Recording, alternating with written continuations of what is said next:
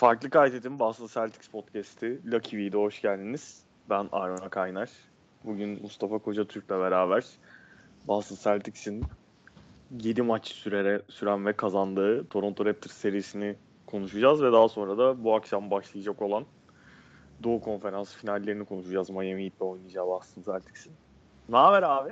Keyifler mi? İyi abi. Görüşmeyeli. Nasılız? Günde 3 kere telefonla konuşmuyormuşuz gibi. Aynen. Yo, ben görüşmeyeli nasılız derken Lucky Weed'in gıyabında demiştim. Ha, en son dinleyicilerimizle Raptor serisi başlamadan önce görüşmüştük abi.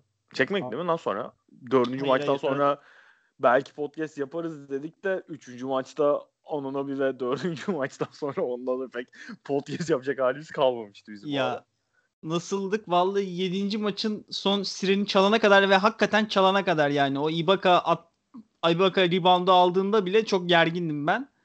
Anunobi'nin üçlükten o son sirene kadar benim içtiğim suda, yediğim yemekte tad yoktu yani o kadar. Oğlum 4 sayı önde değil miydik o ara biz? Oğlum alırlar rebound basket foul olacağı belli mi olur bu Toronto'ya? Ha, Jason Kidd tarzı korkular yaşadım son. Aynen. Derek Fisher tarzı hisler yaşadık yani. Abi ya. Yani bir de şimdi en başta söyleyeyim. Bu timeline'da ne kadar çok Toronto Raptors'ı seven varmış ya. Abi Toronto ulan bir üçlük attı herif. Bir üçlük attı. 2,5 gün aynı üçlük RT'si düştü. Ulan biriniz RT'lediniz. 100 kişi RT'ler mi kardeşim ya? Duvarda hani var ya Spider-Man'de nereye baksam adamın yüzünü görüyorum diyor. Ne? Aynı onun gibi oldum. Gülen Kyle Lowry görüyorum her yerde ya. Sen 3'ten sonra mı kapattın şeyi? 4'ten sonra. 4'ten sonra kapattın. Abi artık 4'ü kaybettiğimiz gün artık zaten ben o gece üzüntüden beyin kanaması geçireceğim sandım ya. Hakikaten. O kadar üzüldüm yani. Nereden nereye geldik 2 dakikada diye. Beyin kanaması geçiren var bu podcast'ta. Böyle çok da şey yapmayalım ya. Ofansif mi geldi? Alındım bir parça. Ne var kardeşim beyin kanaması geçirmekte? Normal. Yani seriyle başlayalım. Başlamadan önce bu arada bir teşekkür etmek lazım dinleyicilere. 7. maçtan beri. Yani aynen doğru diyor. Bir 5-6 tane DM aldım ne zaman gelecek Lucky Weed diye. Ki Rüsket'te çok sordular. Direkt mention atan isteyen oldu. Aynen isteyen yani. Oldu. Ya onu da açıklamak lazım. Biz emergency'leri Arma ile ev arkadaşı olduğumuz için çok rahat yapıyorduk. Hani hadi uykumuz yok. Birer galibiyet viskisi içerken podcast çekelim diye oturuyorduk. Aynen. Ama finali ben mesela gittim rahatça şey yapabileyim diye. Şu an aile evindeyim. Rahatça duvara falan vurabileyim diye gittim arkadaşımın evinde izledim. Şehrin öbür tarafına gidip. Arma'da farklı şehirlerdeydik zaten. Arma'da yani. İzmir'de. Arma'da İzmir'de yani o yüzden öyle çok şey olmadı. Hani çok acele podcast çekebildik. Abi yani şeyi söyleyeyim ben. Hani yan yana olsak gene belki çekerdik de benim 7. maçtan sonra podcast kaydedecek halim yoktu ya. Benim de yoktu ya. Ben zaten ciddili, fiziksel, psikolojik, duygusal her anlamda yorgundum ve hani böyle inanılmaz bir rahatlığa var. Podcast çekemezdim zaten. Bende de fiziksel olarak neyse Search Akman sorusu var. Onun üzerine anlatacağım zaten o günkü hallerimi. Ben de çekecek halde değildim. Bir de arada Arma'nın doğum günü vardı. Bir daha evet. Kutlayalım. O yüzden hani bugüne kaldı. Aslında dün gece şey yapıyorduk da orada da Arma uyuyakaldı. O yüzden ya ben işte doğum gününün ertesi günüydü dün. Dün gece sızmışım en son. Yani şey yapamadım yani. Şu an WhatsApp konuşmalarını bir görseniz bizim. Dün gece yazdık. Atayım mı kanka fotoğrafı? Hayır. İnsanlar beni öyle tanısın istemem.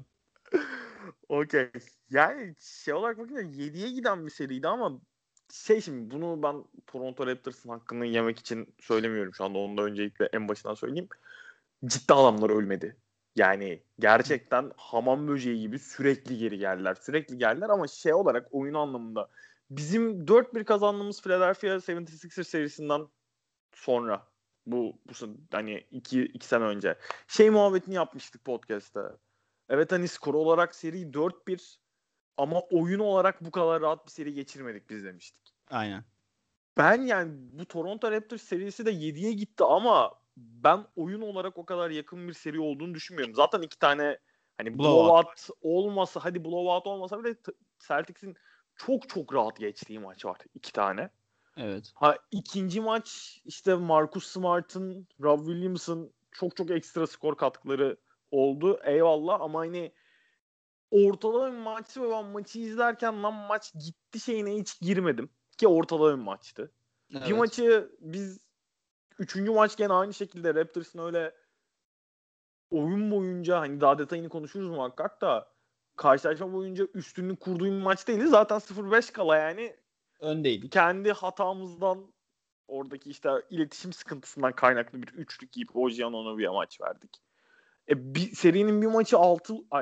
maçı 2 uzatmaya gitti zaten.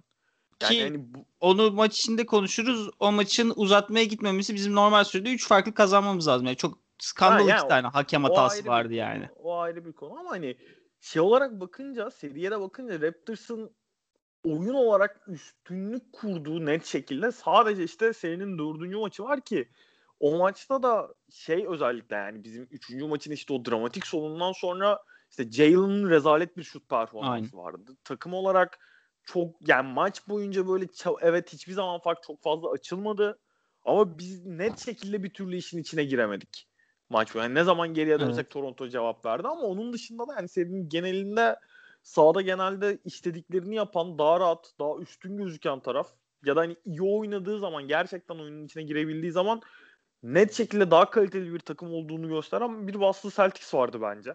Hani maçta konuşuruz da sen neler düşünüyorsun seri hakkında? Ya, bunun üstüne yani söyleyecek laf yok cidden. Yani Boston Celtics 4 tane maç kazandı.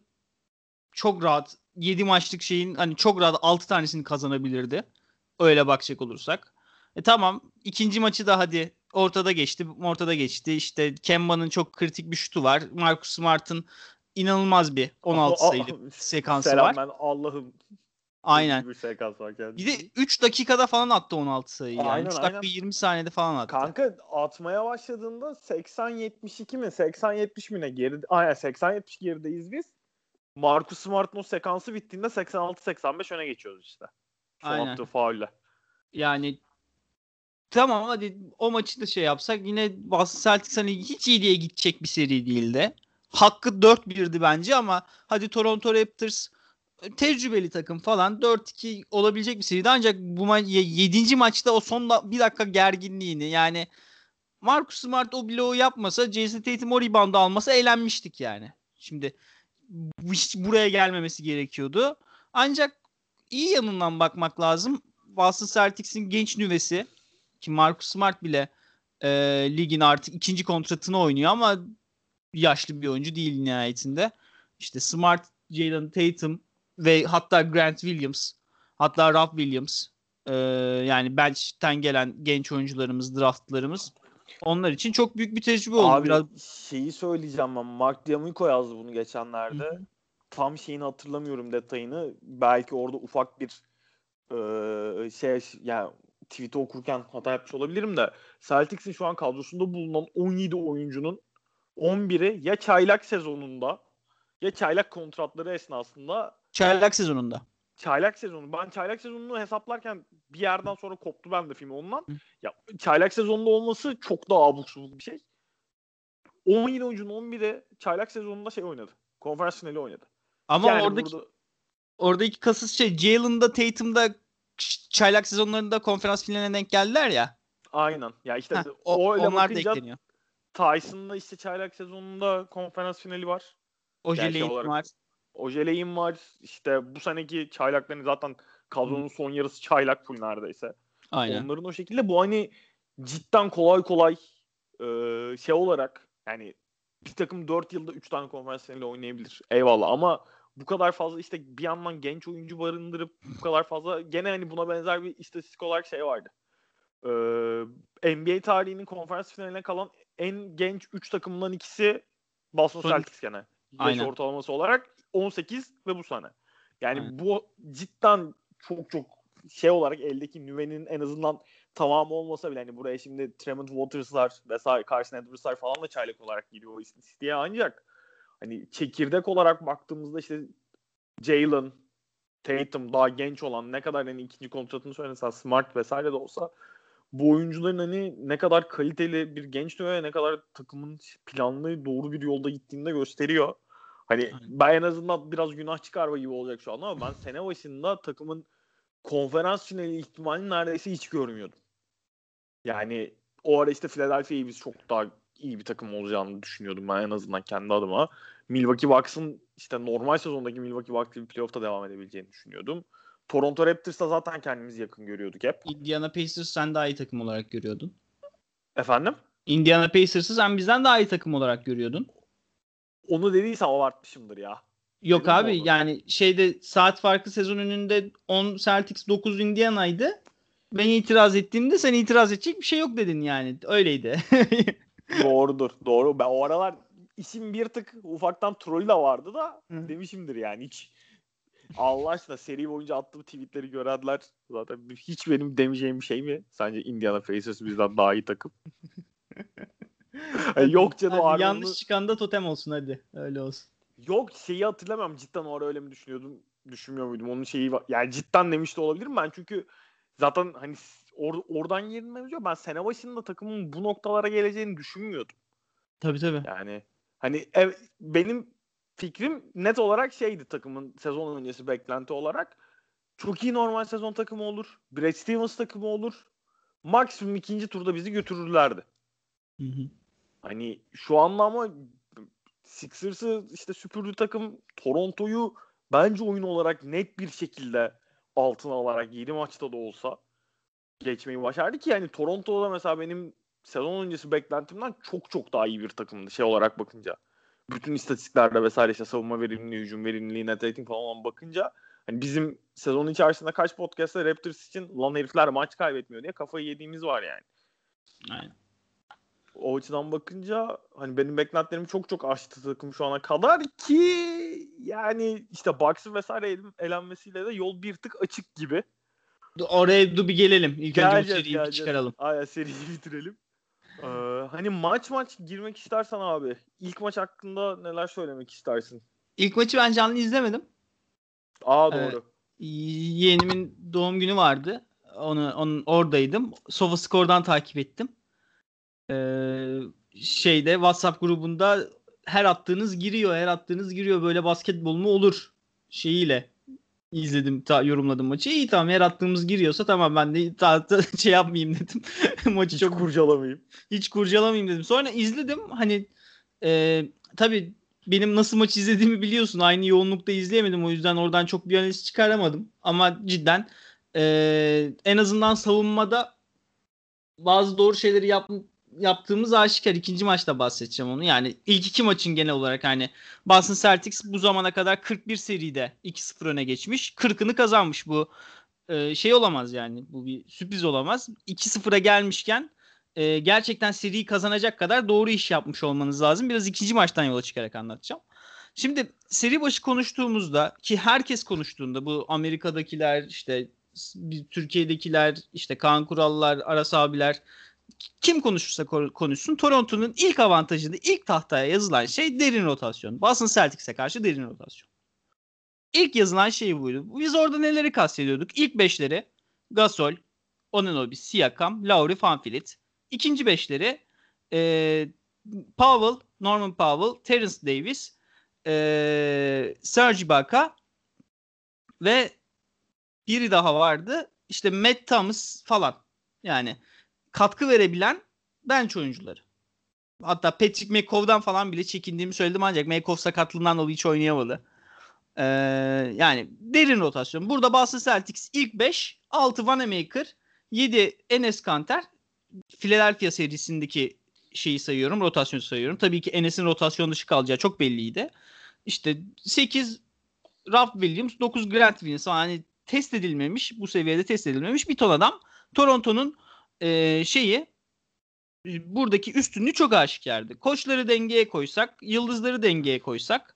Yine biz burada konuşmuştuk. Hani Boston Celtics'in star power daha iyi olsa bile Toronto'nun şampiyonluk tecrübesi var. Dengeliyor olsa hani ortada bir seri ama işte Hayward'ın yokluğundan ötürü Toronto bir adım önde diye konuşmuştuk biz.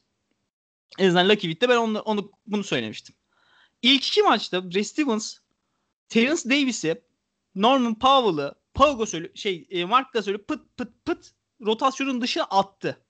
Yani Nick Nurse'e sen bunlarla sahada kalamazsın dedi yani. Ben Nick Nurse pek farkına varmadı Marc Gasol'ün en azından da seri boyunca. Yani Nick Nurse birçok şeyin farkına varamadı. Şimdi 7. maça doğru onların üstünden geçeceğim de. Bunları sahanın kenarına attı. Öyle olunca Nick Nurse'un elinde yani elindeki kadro yaşlı, yani ana rotasyonu yaşlı kaldı ve potaya yaklaşamayan bir şey kaldı. Potaya yaklaşmak için çok bireysel çaba üretmesi gereken bir takım kaldı. Yani Brad Stevens Nick Nurse'un o oyuncaklarını elinden alıp hatta kenardan kendine ekstra rotasyon oyuncuları koyarak doğru sürelerle. Çünkü Ojeley'nin sürelerini çok iyi seçti Brad Stevens. Orada hakkını vermek lazım. Sahaya girdiği zaman Ojeley bize eksi yazmadı. Hiçbir zaman. Yani şakasını makasını ediyoruz ama Ojeley'nin artı eksi de eksi yazdığı maç çok diye hatırlıyorum ben. Abi orada şeyi söylemek lazım ya. Yani Ojeley'e hücumda zaten ne kadar kısıtlı olduğunu biliyoruz. Ne kadar bu sene fena şut atmasa da şey açısından ama öyle nasıl diyeyim Ojeley karar vermek zorunda kaldığı zaman ya da topu yere vurmak zorunda kaldığı zaman zaten çok büyük sıkıntı yaşayan bir isim. Rolü o kadar net çizilmişti ki Ojeley'in. Aldığında kardeşim ya şut at üçlükte boş kalırsa tereddüt etmeden at ya da işte setin devam etmesi için topu elinden çıkar tarzı. Çok net ve hani senin de söylediğin gibi süreleri de doğru seçince o hani işte sen dedin ya ilk maçta ne atsa hani giriyor muhabbeti oldu diye. Mesela ilk maçta ben şey olarak düşünüyordum. Maçın başında cidden hem savunmada hem hücumda takım çok net başladı. Savunmada işte Toronto şut kaçırdı ilk maça, evet kötü şut attılar. Ama yani maçın başında o kadar ritim bulmasını engelledi ki takım. Bir yerden sonra o ritmi, set ritmini, hücum ritmini, şut ritmini bulamayınca sen boş şut bile bulsan normalde attığın verimlilikle atamıyorsun şutu. Çok erkenden biz yumruğu vurunca o maçta işte Ojeley'e bile girdiğinde mesela o maçta şut soktu ama oyun planı olarak hani çok doğru bir oyun planıyla sahaya çıkan bir Celtics vardı ve hani Ojeley'in evet Ojeley'den gelen şut katkısını ekstra olarak görebilirsin playoff ortamında. Çok doğal ama işler o kadar yoluna giderken Ojeley'in soktuğu şut da göze şey gelmiyor. En azından hani ben daha fazla millete göre çok daha fazla Celtics izlediğimiz için o işlerin yoluna gittiğinde Ojeley'in böyle pıt aradan üçlük attığını vesaire görebiliyorduk biz normalde. Çok nadir de olsa. Aynen. Biraz o tarz bir maç. Evet Celtics çok iyi bir şut günü geçirdi ama burada hani hem oyun planı olarak hem uygulama olarak sahanın iki tarafında da ben çok net şekilde üstünlük kurduğu için o maçın hikayesinin o şekilde şekillendiğini düşünüyorum. Aynen. Yani ilk iki maçta Brad Stevens kendine rotasyon oyuncusu yarattı. Kendine rotasyonda dakika yarattı. Ve Nick Nurse'un elinden dakika sildi. Yani Terence Davis'i tamamen sahaya çıkamaz hale getirdi. Bu bence kritikti çünkü Lowry ile Pamphilit'i dinlendirecek oyuncusu kalmadı. Hani öyle bir opsiyonu kalmadı. 7 maçlık seride artık Pamphilit'i en son 2 dakika nefes alamıyordu yani. Adam hakikaten üçlüyü blok yedi, üzülemedi herif yani. Mimi'yi oynamadı yorgunluktan. Yani birden seride öyle bir avantaj elde etti. Bunu nasıl yaptı? Analiz kısmına geçecek olursak. Basketbolun hücumda temel şeyi potaya yaklaşabilmektir. Olabildikçe en kolay şutu bulmaya çalışırsın. En kolay şut da turnikedir. Çok basit. Toronto Raptors birebir delicisi olmadığı için Lowry ve Pamphilit'in fiziksel dezavantajları, atletizm dezavantajları ve Pascal Siakam'ın handling'inin hiçbir zaman elit bir delici handlingi olmamasından ötürü potaya topla delerek yaklaşamadıkları için 3 farklı delme yöntemi kullanıyorlar. Bir, geçişte hiç sorgusuz sualsiz potaya gidiyorlar. Direkt. Boston Celtics burada geçen sene Yannis'e yaptı. Yani Kyle Lowry'yi geçişte sanki Pamphilit'i geçişte sanki Yannis'miş gibi savundu. Hiç tereddüt etmedi bunu yaparken. O üçlü duvarı Pamphilit'in karşısına ördü. Lowry'nin karşısına öndü ve onlar geçişte şey yapmaya çalıştıkça potaya kadar delmeye çalıştıkça Boston duvarına çarptılar. Bu mesela bunu 7 maç boyunca bizim takımın çok disipline yapmış olması belki 4. maçta biraz aksadı. O da ama psikolojik hani çok şut kaçırdık. Bir önceki maçın psikolojik ağırlığı falan. O duvara örünce Toronto'nun hücumunu yaptığı, hücumun üstüne kurguladığı şey birden kayboldu. Brad Stevens o kozu da aldı elinden Nick Nurse. Diğer yaptığı şey Toronto'nun potaya yaklaşmak için çok iyi bir kat takımı. Yani normal sezonda Toronto'yu izlerseniz böyle San Antonio Spurs vibe'ı alırdınız. Bunu yapmak için de çok belli setleri vardı. İşte sırf bir tarafı boş bırakma, işte onlara ne action diyorlar, empty action falan diyorlar yani. Gerçekten böyle nasıl kat oynanır setleri vardı. Bunu yaparken de rakibin bazı şeylere aşırı reaksiyon gösterdiğinde hemen onu cezalandırıyorlardı. Mesela kenarda Pamphilid'le Lowry birbirine perde yapıyor. Sen birinin üstüne iki kişi mi kaldın? Hop diğeri turnike atıyor artık. Onu yapacak bir şey yok. Yani orada Gasol'le Gasol'ün aslında sahada kalmasının nedeni Nick Nurse'ün bu düzeni devam ettirmeye çalışması. Top Gasol'deyken birbirlerine perde yaptığı zaman bir yerde bir oyuncu coverage'da hata yaptığı an turnike geçmiş olsun. Yani Toronto bunu normal sezon boyunca çok iyi yapıyordu. Boston Celtics orada da çok disiplinli savundu. 3. Potaya postla yaklaşabilirsin. Pascal Siakam bunun başvurabileceğin tek yol. Hani Marc Gasol zaten kendine oynamıyor post-up'ları. Arkadaşlarına yaratmak için oynuyor. Boston Celtics'e karşı bir Siakam'la saldırabilirsin posta ama Boston Celtics'e karşı herhangi bir forvet oyuncusu post oynamasın artık. Yani yapmayın bunu kendinize. Sayın koçlar. Olacak şey değil ya. Olacak. Abi, burada bak her konuştuk. Her seferinde ekrana aga mismatch değil diye bağırıyorum yani. Mismatch bu değil diye bağırıyorum ya. Ya burada konuştuk. Ben ne dedim? Pascal Siakam en büyük silah Toronto'nun ama bizde kriptoniti var dedim. Hani Jaylen Brown'u itemez dedim. İtemez abi. Mümkün değil. Smart'ı itemez. İtse de bitiremez. Bitiremezsin abi bizim forvet oyuncularımız. Biz öyle daralıyoruz ki. YouTube'da kesmişler koymuşlar. Galiba half court hoops koymuştu. Ya Siakam posta yerleştiği zaman Smart'la Tatum öyle pas açılarına oturuyorlar ki. Siakam Kavay olsun. Kavay olmadıkça o adamın ismi, posta oturan adamın ismi ölü yani. O hücum ölü. Yapma bunu. Yapma. Birinci maç gördün vazgeç. Olacak şey değil. Sadece top kaybı yani. Sadece ben Siakam posta oturduğunda bir an olsun endişelenmedim yani. Sayı atsalar bile bir sonraki pozisyon atamayacak o sayıyı. Yani point per position'ı 0.50 falan yani. Mümkün değil. Nick Nurse ilk iki maç tamamen bunları tak vurdu. Brad Stevens çizgileri attı. İlk maçla ikinci maçın farkı şuydu. Biz potaya yakında alan vermemek için ve kimseye overreaction göstermemek için Ibaka'nın şutlarını bilerek riske ettik.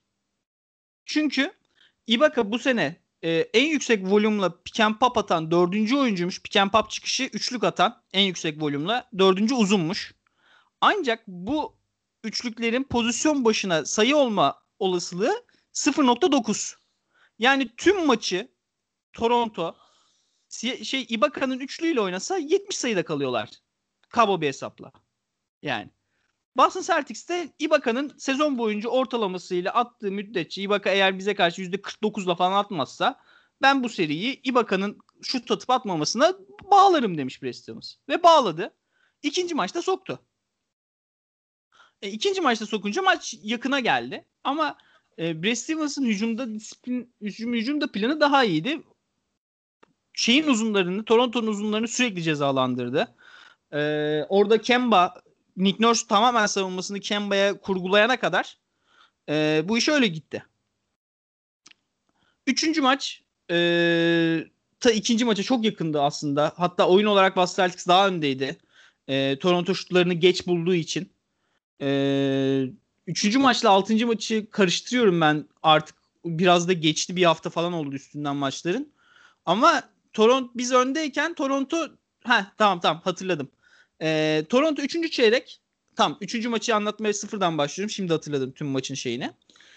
Toronto uzunlarını hiçbir şekilde saklayamadığı için Boston'a karşı Nick Nurse sürekli savunma denedi. Sürekli coverage denedi. İşte box and one yaptı. Triangle and two yaptı. Erken switch yaptı. 2-3 alan savunması yaptı. 1-3-1 yaptı ve arda hücumlar denedi. Yani bayağı tuşa bastı ne gelirse artık. Ve bir tane bir şey yakaladı. Pick and roll coverage'a Marc Gasol'ü sokmadığı zaman ve Kemba'nın üstünde herhangi bir baskı kurabildiği zaman bir şeylerin değişebileceğini gördü. O maçı mesela Jason Tatum'un bence kariyerinin en iyi pasör maçı oydu. Tatum çok iyi idare etti. Ben Tatum'un o performansının yandığına çok üzüldüm. O üçlükten sonra. Tatum hakikaten hayatında belki ilk kez bu sertlikte birinci pasör olarak oynadığı bir maçı kazanmanın eşiğine kadar getirdi. Tabii Kemba'nın üçlükten önceki son topu inanılmaz oynaması da orada faktör. Orada biz mola almadık çünkü Marc Gasol sahada kaldı. Marc Gasol'e saldırmak istedik şeyden sonra. Hani mola alsak Marc Gasol çıkacaktı oyundan ve Kemba çok iyi saldırdı o trap'e. Pot altında bomboş Tice'ı gördü. Tice orada smaç yerine turnike bıraksa zaten süre dolup maç bitecekti. Ve o üçüncü maçta savunmalardan hani Kemba'ya baskıyı kurdukça Boston'ın savunmasını en azından istediği şeyden kopardığını fark eden Nick Nurse oyun planını artık tamamen Kemba'nın üstüne kurmaya başladı. Kemba'yı nasıl durdurabilirim üstüne kurmaya başladı ve şimdi çok da soru sorulmuş. Galiba Bilal sorduydu bunu da ona ayrıyeten cevap verecektim. İşte mesela 6. ve 7. maçta 4. maçı geçiyorum. Bizimkiler hiç maçın içine giremedi. 5. maçı geçiriyorum. Onlar hiç maçın içine giremedi. Yani biz 5. maçı bayağı sopaya çıktık ki Toronto'da 3 ile 4'ü kazanmak için çok enerji harcamıştı. Hani biraz enerji farkı da vardı arada. 6. maç yani çok uzun süreler Bucks & One gördük Nick Nurse'den. Bucks & One'ı biraz anlatmak gerekirse hani tamam belli herkesin bildiği 4 oyuncu kutu yapıyor. Bir oyuncu şeye bakıyor. Kemba'yı birebir tutuyor. Ama bunun şöyle bir farkı var. Alan savunmalarında mesela adam savunmalarında adamına dönük oynarsın. Adamına bakarak oynarsın. Alan savunması direkt topa dönük oynarsın. Yani Kemba topu aldığı zaman 5 adam kendini tutuyormuş gibi bir ortam vardı. Her ne perde gelirse gelsin. Ne olursa olsun tutan adam değişiyor. Diğeri alanda yerine geçiyor. Yani bizim o sette zaten Kemba fiziğinde bir oyuncu kullanmamız mümkün değildi. Orada Nick Nurse Jaylen Smart'ın köşe şutlarını hatta Tatum'un bireysel yaratıcılığını falan bile riske ederek yaptı bu işi. Bunda hani bizi düzenden çıkardıklarını söylemek lazım ama ben Jaylen'ın Smart'ın son iki maç performansından çok mutluyum. Çünkü burada yapmaları gereken hani şutlarını sokmaları gerekiyorlar ve korkmamaları gerekiyordu şut atmaktan. Çünkü yok yani. Smart'la Jaylen'ın o şutu buldukları zaman atmamaları gibi bir opsiyon yok. Çünkü daha iyi bir şut gelmiyor. Zaten onların riske ettiği bizim de almaya çalıştığımız şey oydu. Fena olmadık şekilde soktular. 6. maçın sonu ilk önce Tice'a yapılan çok net bir basket faul. Orada basket faulü vermediler. 98-98 orada geldi. 2 dakika takımlar sayı atamadı. Kemba faul aldı. O da çok net bir fauldü. Onu da vermediler. Maç uzadı falan filan. Tamam uzatmayı Karlovic çok iyi oynadı. Kazandılar. 7. maçta aslında 7. maçtan bahsederken şundan da bahsetmek lazım. Nick Nurse son 2 maç durduk yere 5 kısalı şeyleri denedi. 5'leri denedi ama hiç katkı alamadı. Yani hiç katkı alamadı. Bunu WhatsApp grubunda da konuşmuştuk Aras abiyle. Sen de varsın işte grupta. Hani ben dedim hani Siakam'ı 5 numaraya çektikleri an biz de Grant Williams'ı atarız oyuna ve hayatımıza devam ederiz. Yani hiç elde edebilecekleri bir şey yok. Ne potaya daha yakın yaklaşabiliyorlar, ne bizi potadan uzaklaştırabiliyorlar, ne bizim hücum reboundu çekmemize engel olabiliyorlar, ne top kaybı yaratabiliyorlar. Çünkü biz zaten pas yapmıyoruz canımız istediği zaman. Yani Nick Nurse'ün 6. ve 7. maçta kendini overcoach etmesi biraz seriyi bize döndürdü. Ha tabii çok büyülü 2 an var 7. maçta ama yani zaten taktik tahtasında bu serinin en fazla 6'da bitmesi gerekiyordu. Hakkı olarak da. Hani Brad Stevens çok rahat 5 ile 6 ile yenebileceği bir seriyi hani Kyle Lowry ve oyuncuların Toronto'da çok fazla büyülü an yaşadı işte. Kyle Lowry'nin fadeaway Kemba'nın üstünden Anunoby'nin üçlüğü.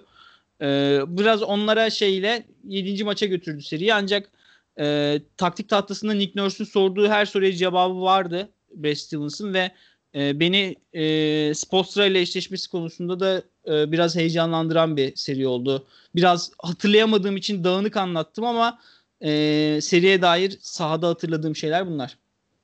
Ya orada şey var abi. Nick Nurse hani sen söyledin zaten son 2 maçta Nick Nurse çok iyi bir performans göstermedi diye adam serinin 7. maçına geldiğinde hala bir şeyler deniyordu ya. Aynen. Yani acı 7. maç oynuyorsun, artık denememen lazım senin yani. Yani bir de bazı şeylerden de vazgeçmedi mesela. Çok şey denedi. Bazı şeylerden de vazgeçmedi. Yani Marc Gasol'ün sahada kalamayacağı açık. Aynen. Ya yok. Bir de hani Ibaka şut atmasa bile Marc Gasol'dan çok daha fazla sıkıntı yaratıyordu bize oyuna girdiği dönemlerde. Ama ona rağmen hani işte Marc Gasol ısrarı, hani Siakam'ı kullanma şekli yani Siakam'ı da ne kadar kullanabilirdin şu seride, özellikle psikolojisinin de geldiği halde o çok ayrı bir tartışmanın konusu. Ama yani Siakam'ı da biraz çocuk hani özgüveni düştükçe bayağı çocuğu vurdurmaya çalıştı gibi sürekli ve çocuk vurduramadı da çocuğu yani. Çocuk patladı bir yerde. Yani biraz daha pasifize edip en azından oyunun belirli dönemlerinde hani özgüvenini yerine getirerek işin içine sokmaya çalışabilir miydi? Bence yapabilirdi. Aynen. Yani çok nörs içinde bence sıkıntılı bir seriydi ya. Yani ya. Büyük olasılıkla Celtics taraftarlarının bu arada seri esasında en çok küfür ettiği işim nörs olmuştur. Hani işin sağ dışı tarafında da biraz şey yaparsak hani sürekli hakemlere konuşması, işte bu 6. maçtaki meşhur Tatum'un top kaybı pozisyonu vesaire, hani biraz göze de Coach of the Year olan bir karakter için, bir figür için bana bir tık fazla itici geldi ya seri boyunca. Abi yani biz deriz şimdi taraflı oluruz, holigan oluruz ama bilmiyorum yani bu yani böyle ya şeyleri bak, bunu aslında biraz da genel alacağım. Şimdi mesela 2 gündür Amerikan Twitter'ında ne konuşuyorlar biliyor musun? Eşleşmeler ters olsaydı Toronto finale çıkardı. Onu konuşuyorlar, konferans finaline. Yani Toronto Miami ile mi eşleşseydi? Aynen, Toronto Miami ile eşleşseymiş Toronto konferans finali yaparmış. I guess we never know yani, Kanye West'in de dediği gibi. Oo, Kanye West'e alıntı mı yaptın az önce? Evet. 3,5 yılda benle tanıştığından beri geldiği nokta inanılmaz ya. Yani, gerçekten. Zehirledim mi, çıkardım mı bilmiyorum ama. Bence bilemeyiz yani. Şimdi Toronto çok iyi bir sezon geçirdi. Çok müthiş bir sezon geçirdi. Elindeki oyunculardan Nick Nurse'un sezon boyunca aldığı katkı, tek tek maç kurtarmaları, normal sezonda da hakikaten çok yoğunlukla koçluk yaptı. Ve buna hakikaten herkes şapkasını çıkardı. Zaten koç, yılın koçu ödülünü de aldı. Bunu da onurlandırdılar.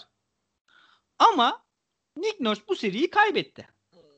Brad Stevens çok üstünlük kurdu. Brad Stevens'a cevaplayamayacağı herhangi bir soru soramadı. Ekstra bir şey. Mesela ama Robert Williams'a mesela cevap bulamadı Nick Nurse. Grant Williams'ın 5 numara dakikalarına cevap bulamadı. Ya da ne bileyim Kemba Walker'a karşı Bucks and One oynamadığı zaman Kemba Walker pick and roll'larda, derin pick and roll'larda nasıl savunabileceğine cevap bulamadı Nick Nurse. Ama Brad Stevens'da öyle bir şey hiç görmedik. Bunun hakkını vermek çok mu zor bir şey canım? Tamam, Toronto çok iyi sezon geçirdi. Her basketbol severin izlemeyi sevdiği bir takımdı ama Boston Celtics daha iyi basketbol takımı olduğunu gösterdi. 7 maçlık seride bu kadar üstünlük kuruyorsan, 7 maça giden seride bunun da hakkının verilmesi lazım. Yani öyle. Eğer tüm muhabbet şeye dönecekse Siakam çok kötüydü. Pandemi sürecinde çok eksilmiş. O yüzden Toronto elendiye dönecekse basketbol öyle bir şey değil. Yani başka bir şey izleyin. Çünkü yani koçlar bu oyuncuların nasıl kullanıldığını doğrudan etkiliyor. Yani yok muydu Boston'ın üstünde baskı? Tatum neden 80 tane orta mesafe fadeaway atmadı? Bizim canımız yok mu yani oyuncu performansının arkasına saklanmadı? Yani o yüzden biraz yapmak lazım. Hani Nick Nurse'un kötü olduğunu kabul etmek lazım. Biz geçen sene Brad Stevens'ın kötü sezon geçirdiğini kabullendik. Bize geçen sene Jason Tatum'a Tobias Harris demedikleri kaldı. Jaylen Brown'la neler dediler Jaylen'a. Biz hepimiz kabul ettik bunu. Yani insanların hani sevdiği figürlerle sevmediği figürlere bu kadar farklı yorum yapması 2 gündür falan derlendiriyor beni yani. Bana Kyrgios Ket'te bu Toronto'yu 7'de geçtiyse Boston Celtics kötü seri geçirmiştir falan diyen var. Hani sanki Toronto %70 favori değilmiş gibi seriden önce. Gibi ya, sanki Celtics sahaya çıkmadı ve Toronto durduk yere kötü oynadı. Boston Celtics 3 attı 4 maç oldu. 4'ünü kazandı. Kötü şut attı 3 maç oldu Celtics'in. Toronto hep aynı oynuyor ama bak. Toronto oynaması gerektiği gibi oynuyor. Boston Celtics'in ekstra şut soktuğu günler, ekstra şut sokmadığı günlerden fazla değil. Öyle basketbol öyle bir şey değil. Başka bir şey izleyin yani. Ya benim bu Nick Nurse konusunda bence en iyi özet Jalen'ın 6. maçtan sonra verdiği demeçti ya. Yani o sağ dışı kısmında, sağ içinde zaten bayağı uzun uzun konuştuk ama şey dedi ya, özellikle yetişkin insanların bu tarz baskı anlarında kontrolünü kaybetmemesi lazım. Özellikle de hani koç ekibindelerse diye. Hı. Bence gayet haklı bir durum. Var mı seriye dair eklemek istediğin bir şey? Abi şeyden çok memnundum. 6. maçı kaybettik, 7'ye gittik ya. Orada oyuncuların yani kazanacaklarına emin olması 7. maçı benim çok hoşuma gitti. Brad Stevens direkt maç sonunda hani oyunculara ne dediniz 7. maç oynayacaksınız diye sordular. Brad Stevens ayağınıza buz koyun, dinlenin. Yarın işimiz var. Yarın işimiz var dedim. Hani başka hiçbir şey demedim dedi. Jaylen Brown çıkıp orada yapmamız gereken şeyi biliyoruz diye bahsetti. Brad Stevens maçtan önce dün gece çok iyi uyudum. Bugün için en iyi uykusunu uyudum belki de dedi. Evet. Yani. Bugün için çok heyecanlıyım dedi. Hani bizimkiler hani seri içinde de hani seri oynanırken de daha iyi takım olduğunu hissettiler. Mesela 5. maç koydukları o mesaj hani direkt çıkıp dayak attılar Toronto'ya yani. O enerjiyi koyup. Şeyden önce onu söyleyeyim ama mesela 5. maçtan önce biz işte Bahadır'la falan konuştuk. Selam olsun buradan da kendisi dinliyorsa. O falan da mesela aynısını söyledi. Abi 5. maçta çok net vurup geçeceksiniz gibi geliyor bana ya dedi ama hani şey olarak da bakınca gerek oynanan oyun, gerek hani serinin geldiği nokta, oyuncuların psikolojisi falan olarak bakınca cidden 5. maçtan önce öyle bir hava vardı bence. Yani o dönemde hani stresli olduğu için falan bunu mesela çok fazla dillendirmiyordu zaten sosyal medyada. Hayatta dillendirme böyle bir şeyi de seri ortasında. Ama hani takım sürekli şey modundayım. Lan net almamız lazım 5. maçı vurup geçeriz gibi geliyor ama belli de olmaz. Çünkü hani Toronto cidden önceki 2 maçta çok sinir bozdu. Aynen. 3'le 4'te. Ama hani işte 5'i öyle oynadık, 6'yı öyle kaybettikten sonra 7. maç için de benzeri bir his vardı bende. Hani o yüzden cidden gerek hani biz de mesela seri öncesinde Toronto bir adım önde diyorduk. Sen dedin ya az önce oyuncular seri içerisinde oynadıkça daha iyi takım olduklarını fark ettiler diye. Seri boyunca benle gitgide lan biz Toronto'dan daha iyiyiz, daha iyi takımız argümanına gitgide daha fazlasın. Onu söylemek lazım. Onun dışında yani bireysel performans övme işine bence ucundan girebiliriz. Bir şeyden bahsetmek istiyorum. Hani çok gaz olacak. Hani buradan yani şimdi buradan lafları götürüyorlar, saat farkına soruyorlar. Demediğim laflar gidiyor. Lütfen cümleleri doğru anlayalım. Hani şampiyon olacağız demiyorum.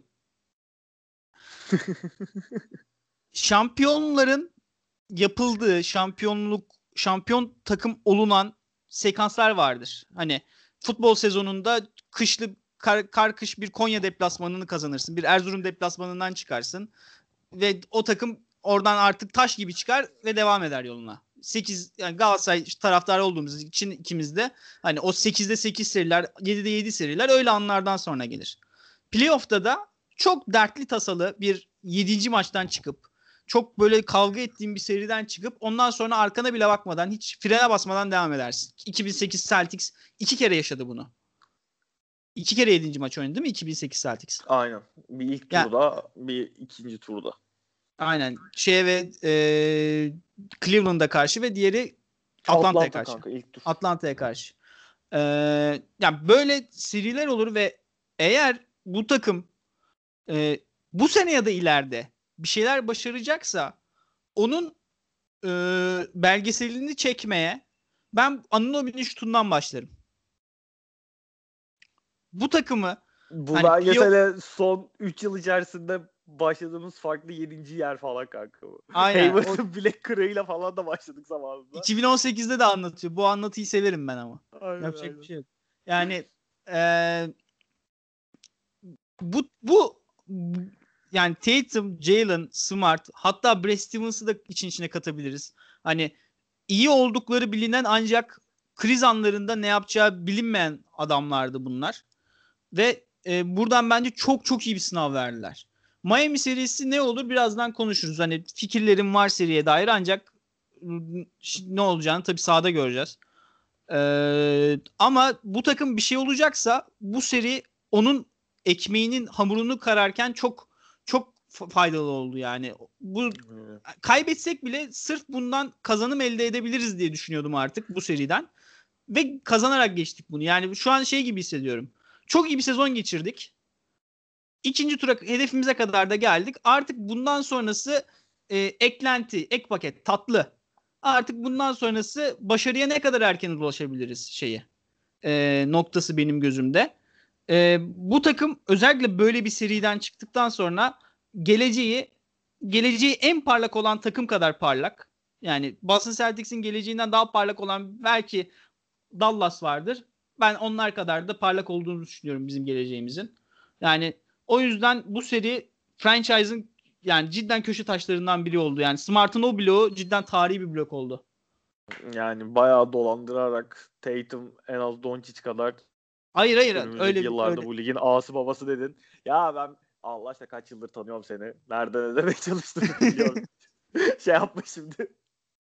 Yok ama yok şey olarak katılıyorum. Yani genel olarak söylediklere katılıyorum. Yani bizim doğuda olmamızın bir avantajı var yani. Onu da belirtelim. Ya abi Marcus Smart'ı ne yapacağız ya? Marcus Smart'ı ne yapacağız kanka? Hala heykeli yapılmamış olması çok ayrı bir skandal. Bir çerçeve kırığının adamın kariyerini nasıl değiştirdi görüyor musun? Hakikaten ha. Kaç yıl var lan imzaladığı kontratın? 2 yıl daha var değil mi bu yıl? 2 yıl daha var. Çok iyi abi. 2 yıl 24'ten 26'dan. Tertemiz. Yani, tertemiz. Ya abi bir de yani en değerli ligin en değerli kontratlarından biri olmasını geçiyorum. Adam muhtemelen şey yani şu an 34 numaranın geçtim yanında mi? Efendim? Geliyor mu sesim? Bir gitti kanka arada. Ha tamam. En iyi kontrat olmasını geçtim. Burası geldi galiba. Aynen. Muhtemelen evet. Hani bu 4 sene bir 4 sene daha yaşarız muhtemelen. Bu 12 senede Paul Pierce'ın yanındaki boşluğu aldı. Yani Garnett gelecek olaya ama ondan bir sonraki forma emekliliğini aldı galiba Smart. Çok ekstrem bir şeyler yaşamazsak. Valla olabilir ya. Yani bir franchise'ın bir dekatına bu kadar artık yani şeyiyle nüfuz eden, ruhuyla nüfuz eden ve takıma kimlik veren yani NBA'de şu an herhalde böyle ikinci bir örnek yoktur şu an aktif olarak. Bir takıma ya bu abi, kadar karakter veren bir yoktur. Celtics'in bu işte çok daha işte şampiyonluklara koşan vesaire biraz da karanlık çağ dönemleri olan bir diyebileceğimiz bir dönem var ya hani NBA'in karanlık çağı, bir şampiyonluk mesela o tarz bir kadroda bulunsa Marcus Smart ya da o dönemlerde bu karakterde bir oyuncu olsa bence formasını emekli edilmeme ihtimali zaten yoktu. Ha, günümüzde şimdi böyle çok insanların süperstar normlarında falan işte o şey forma emekliliğine bir tık farklı gözle bakılıyor ya. Hani onları çok karşılayan bir oyuncu olmayabilir ama Marcus Smart zaten çok alışılagelmiş standartlar içerisinde bir basketbolcu da değil yani. Bana oyun karakterini anlat desen mesela basketbol terimlerinden çıkmak lazım. Bu kadar çıkmam gereken başka bir oyuncu yok kanka. Aynen. Anlatırken. Yani cidden benim izlediğim en sıra dışı, en özel oyunculardan bir tanesi ve bunu hani zaten zaaflarına rağmen bu kadar yapabiliyor olması çok ayrı bir seviye. Yani 6. maçta mı 7. maçta mı ne bir sekre çok saçma sapan bir şut attı. Ondan sonra döndü topu kaptı alley-oop kaldırdı. Ondan sonra aynen döndü hücum faali aldı gitti basket faali yaptı. Hani ki o sekansta biz Toronto hakikaten oyunun ön şeyiydi. Oyunu kontrol ediyordu Toronto. Orada aynen kendi başına çevirdi yani şeyi rüzgarı. Yani bu mesela çok ufak bir sekans olarak gözükebilir ama maç içerisinde 7. maç gibi ağırlığı olan bir maç içerisinde çok önemliydi. 2. maçın son çeyreğinin başında yaptığı zaten fazlasıyla konuşuldu. Ama yani bir yandan ben millet arkadaşlarım işte eş dost falan ben yazlıkta izledim maçı. Raptors'la arkadaşım da vardı orada. Çocuk abi bala kazandınız Marcus Smart 6-3'lük mü atacak bir daha falan filan muhabbet yaptılar.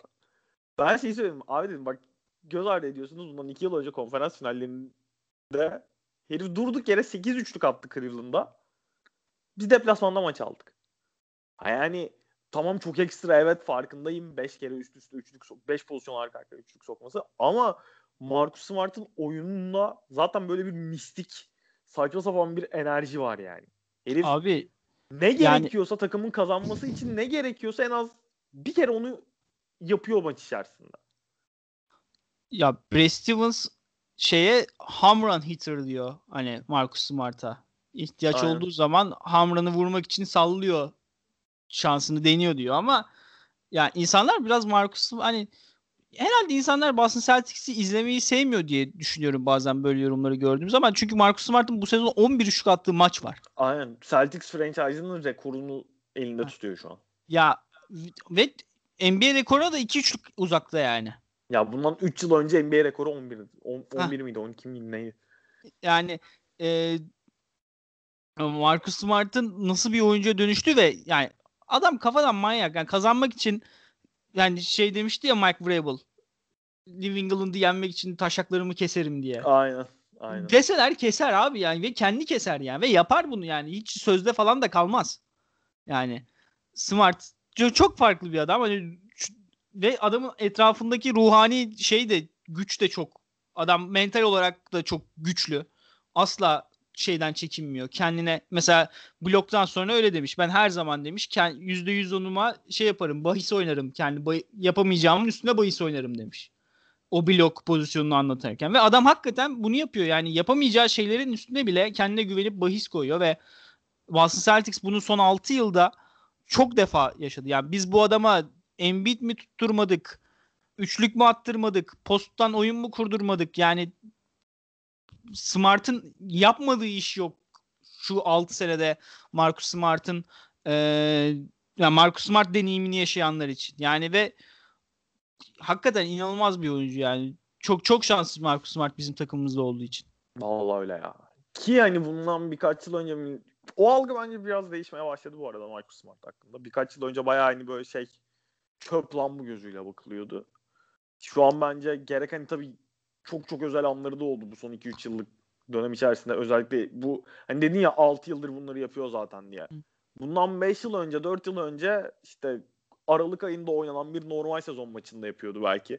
Evet. Belki işte öyle Mart'ta Nisan'da o kadar da önemli iddiası kalmayan bir normal sezon maçında yapıyordu. Bunları yavaş yavaş playoff'a da taşımaya başladı bir noktadan sonra. Ve hani cidden atıyorum az önce işte Cleveland maçının örneğini verdim ya. O mesela çok da anlamı olan bir playoff maçı değil ne kadar konferans finalleri olsa da bizim çünkü o takımın boyunun bir yere gitmeyeceği çok belliydi yani. Aynen. Cleveland hani toplam 100 sayıyla kaybedince ilk iki maçı. Aynen. Ama hani bu işleri çok daha anlam ifade eden ağırlığı olan maçlarda yapmaya başladı. O açıdan ben insanların algısında yani mesela en basitinden işte arkadaş meclisinde biz maçı izlerken Smart'ın kontratının muhabbeti döndü. Ve hani orada işte kaç verirsin? Spurs'lu bir arkadaşım vardı. Abi ben yıllık 25 milyonu, 24 milyonu gözden çıkarırım şu anda mesela Smart gibi bir oyuncu içinde de. Hani bu insanların algısında değişmeye başladığını Smart'a dair şey bir gösterge. Hı. Onun dışında Jason Tatum'u da bence bir konuşmak lazım. Ya 7. maçta işte 29-12-7 yaptı ve Kobe Bryant'tan sonra 25-15 barajını geçen en genç oyuncu oldu. Abi şey istatistiği daha garip. 7. maçında. Bir 7. maçta iki takımda da en fazla sayı aynen, alan, en aynen. fazla rebound alan, en fazla asist yapan NBA tarihinde iki oyuncu daha farklı olmuş. Diğeri Larry Bird 84'te Prime Larry Bird.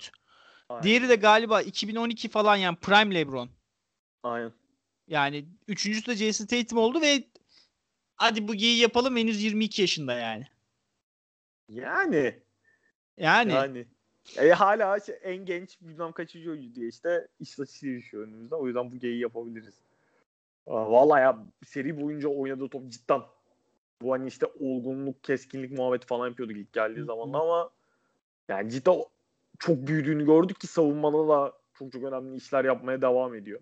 Aynen.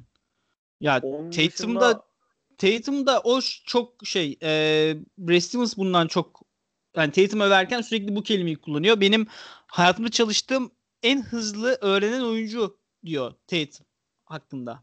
Hani bir şeyi gösteriyorsun ve bir sonraki pozisyon onu alabiliyorsun ondan. Hani bu daha dün de demiş galiba bunu. Ve hakikaten öyle. Yani adama diyorsun ki trap geliyor. Köşede açık alacak sana. Orayı bir kovala diyorsun. Adam 4 tane asist yapıyor bir maçta ondan. Diyorsun hani potaya giderken yandan baskı gelecek. 5. maç mıydı 6. maç mıydı? Böyle elinin arkasıyla Taysa yaptığı bir asist vardı böyle evet. Çok dar bir açıdan. Dedim ne oluyoruz yani? Hani hakikaten pasörlü bu kadar... de acayip bir seviyeye çıktı ya. Abi bu kadar hızlı öğrenen ve bu kadar çabuk bunu hafıza haline getiren, kas hafızası haline getiren, yetenek kartının içine atan oyuncu çok korkutucu olmalı yani Doğu'nun geri kalanı için. Yani bir tek sıkıntısı var. Bazı şeyler hani direktif verildiği zaman onlara çok odaklanıyor. Hani mesela pas at dedikleri zaman 6. maçı biraz ona kaybettik. Çok pas, hani çok boş adamı bulmaya çalış. Köşede boş şut kalacak. Box and one yapıyorlar. Köşede boş şut kalacak dedikleri için Tatum sürekli köşeleri kovaladı. Sürekli köşelere pas atmayı kovaladı. Ama yani birkaç tane top kaybına sebep oldu. Yani Tatum çünkü daha yani pull-up'ı da çok iyi bir oyuncu yani. Stop-up'da özellikle çok keskin bir oyuncu. Onlardan vazgeçip pası kovaladı. Ama o da işte gençlik hatası. Bu gençlik hatalarından bir iki sene içinde vazgeçtiği zaman ve handlingini de bir seviye arttırdığı zaman yani korkunç bir oyuncu olacak. Ki bu savunması da yerinde duruyorken yani Jason Tatum'un All NBA seviyesi bir savunmacı olduğunu da, All Defensive Team seviyesi bir savunmacı olduğunu da şey yapmak lazım bence. Altını çizmek lazım. Bence atlanıyor ne kadar iyi savunmacı oldu. Doğru. Katılıyorum. Ben Tatum'un yani çok bir daha ekleyeceğim. Ben çok rahat bir şekilde hani içim çok korkmadan yani Tatum ligin en iyi off-ball savunma yapan kanat oyuncusu diyebilirim yani. Cidden elleri, kolları, pas kanalları, yardım zamanlamaları, pota koruması o kadar üst seviyede ki yani Ibaka'ya yaptığı bir blok var. 5. maç olması gerek. Elin arkasıyla Ibaka blokladı herif. Yardımdan gelip. Yani bunu yapabilen bir prime Kevin Durant falan vardı. Yani çok acayip oyuncuların prime'ıyla yan yana koyuyoruz ama adamın skill seti hakikaten öyle gibi gelmeye başladı artık gözüme. Ya doğru, ben şeyi söyleyeceğim, bu all defensive seviyesi şey diye ben seri bittikten sonra önüme şey düştü. Kevin O'Connor'ın sezon araya girmeden bir ay önce falan aynen. İşte Tatum'un All-Star döneminde yazdığı bir Tatum profili vardı. Orada mesela net bir şekilde Kevin O'Connor'da şey seviyesinde NBA All Defensive Team seviyesinde bir sezon geçirdiğini vesaire yazıyordu. Hani sezonun içerisinde aslında bunun şeylerini de çok sık gördük. Zaten yani sen işte bir önceki podcast'te de muhabbet yaptın. Ben asist, blok, topla, ay asist diyorum. Top çalma, blok, toplam 4 civar, 3.5 civar bir şey demiştin diye söylemiştin sen. Hani o seviyelerde olmasa bile o bu sene özellikle Celtics'in bu kadar iyi bir savunma takımı olmasında hem topsuz savunmada hem toplu savunmada cidden çok çok önemli iş yaptı. Onu da söylemek lazım. Ben çok ufak bireysel, yani seride bizde kötü top oynayan abi ne yaptın sahaya pisledin dediğim kimse olmadı. Enes. Ya Enes de 6 yani, dakikada seriyi veriyorduk bak. 6 dakika oynadı ben, seriyi veriyorduk. Kanka ben bir şey diyeyim mi? Onu biraz Brad Stevens'a yazıyorum ben. O maç evet bence... tabii canım. Enes'in yaptığı her sıkıntı Enes'i sahaya attığı için Brad Stevens'ın ama. Yani şu seride özellikle. Ne gerek vardı ya? O, bu arada hani şey üçüncü bence onu da ufaktan bir değinelim. Bu üçüncü maçta son yediğimiz toptaki savunma pozisyonu işte alan vesaire çok konuşuldu. Çok tartışıldı. Hani ki Brad Stevens da maçtan sonra aynısını söyledi. Ben Celtics'e geldiğimden beri yıllardır bu maç sonlarında kullandığımız bir strateji. Bundan sonra da kullanmaya devam edeceğiz diye. Hani o çok ekstra bir durum. İşte iletişim hatası olacak da oradan işte takımın üstünde o pas atılacak. Adam kaldıracak, şutu sokacak doğru zamanlama falan. Yani bu cidden çok ekstra bir iş. Ha benzeri Milwaukee Bucks serisinde daha önce gelmiş başımıza ama daha sonra gene orada da zon yapıyoruz ama yani şey orada bence hani şeyden sonra o üçlü yedikten sonra dönüp o kararı eleştirmek çok kolaya kaçmak. Aynen. Ne kadar o sonuç yorumculuğu oluyor biraz. O kötü bir uygulama da olsa sahada. Hani uygulamanın neden kötü olduğunu vesaire sabaha kadar eleştirmek normal ama hani o savunma kararından dolayı direkt maçı vermiş gibi davranmak da bence bir tık fazla acımasız. Onu söylemek lazım bence. O pozisyona dair çünkü hakikaten serinin kaderini değiştirdi o poz. Yoksa 4-1, 4-0 bitiyordu seri. Şunu söylemek lazım. Ya Brad Stevens evet alan yapıyor ama ben 0.5 varken hani yani Kyle Lowry verdi ve aldı yapamayacakken ben neden hele alan yapıyorken neden toplu adamı savunduk? Onu anlamadım. Yani 5 kişi alan yapsak o pozisyon şeyi olmayacak. Çünkü bizimkiler 5 kişilik alana doğru yerleşiyorlar. Tice'la Jalen anlaşamıyor. Çünkü Tice Marc Gasol'ü tutuyor. Jalen'ın kayması lazım. Ancak Jalen'ın o pozisyonda bir şey tehdidine karşı Alüp tehdidine karşı potaya yaklaşıyor olması lazım. Hani ikincil tehdide karşı. Eğer biz 5 kişiye yapsaydık eksik adam kanatta olacaktı ve önüne boşluğu bulamayacaktı. Hani ya orada bence Tays bir tık Fanfleet'e de bir tık fazla agresif çıkıyor da. Çünkü orada şeyin faulün yanına kadar yükseliyor ya. Ya Tays'la Jalen anlaşamıyor. Sıkıntı aynen çok aynen. Yani Brad Stevens da şey demiş. Eğer bir oyun maçtan sonra gittim oyuncularıma söyledim. Eğer birinizden fazlası yani tüm takım hata yapıyorsa bir pozisyonda o pozisyon benim hatamdır. Hiç bunun üstüne kafa yormayın. Bu hani hiç uykunuzu kaçırmasın bu pozisyon. Ben bunun uykusu kaçacak olan kişi benim demiş. Direkt oyuncularına. Evet haklı. Yani orada ben şeyi savunma hani topu çıkaracak oyuncuyu savunma olayını anlamadım ki pozisyonunu orada kaybettik. Yani onun üstüne de konuşmak gerekirse. Çok üzgün olduğum için hiç bundan bahsedememiştim. Şeyde. Ben de az önce şey yaptım da seriyi toparlarken özetlerken aklıma geldi. O maçtan sonra Jaylen Brown'un bence ne kadar kötü bir 4. maç oynasa serinin son maçlarında özellikle 7. maçta veya işte 6. maçta çok iyi şut sokmasa da 7. maçta bir tane şut isabeti var. Boş şut kaçırdı vesaire de oldu ama koyduğu karakter hani olgunluk açısından vesaire ki son maçta skor anlamında da çok önemli iş yaptı. Aynen. Hani Jaylen Brown'un en azından serinin devamında hani o gösterdiği karaktere ayrı bir parantez açmak lazım bence. Aynen. Ya 5. 6. ve 7. maçta Nick Nurse seriyi kazanacaksa Jaylen Brown kazansın dedi.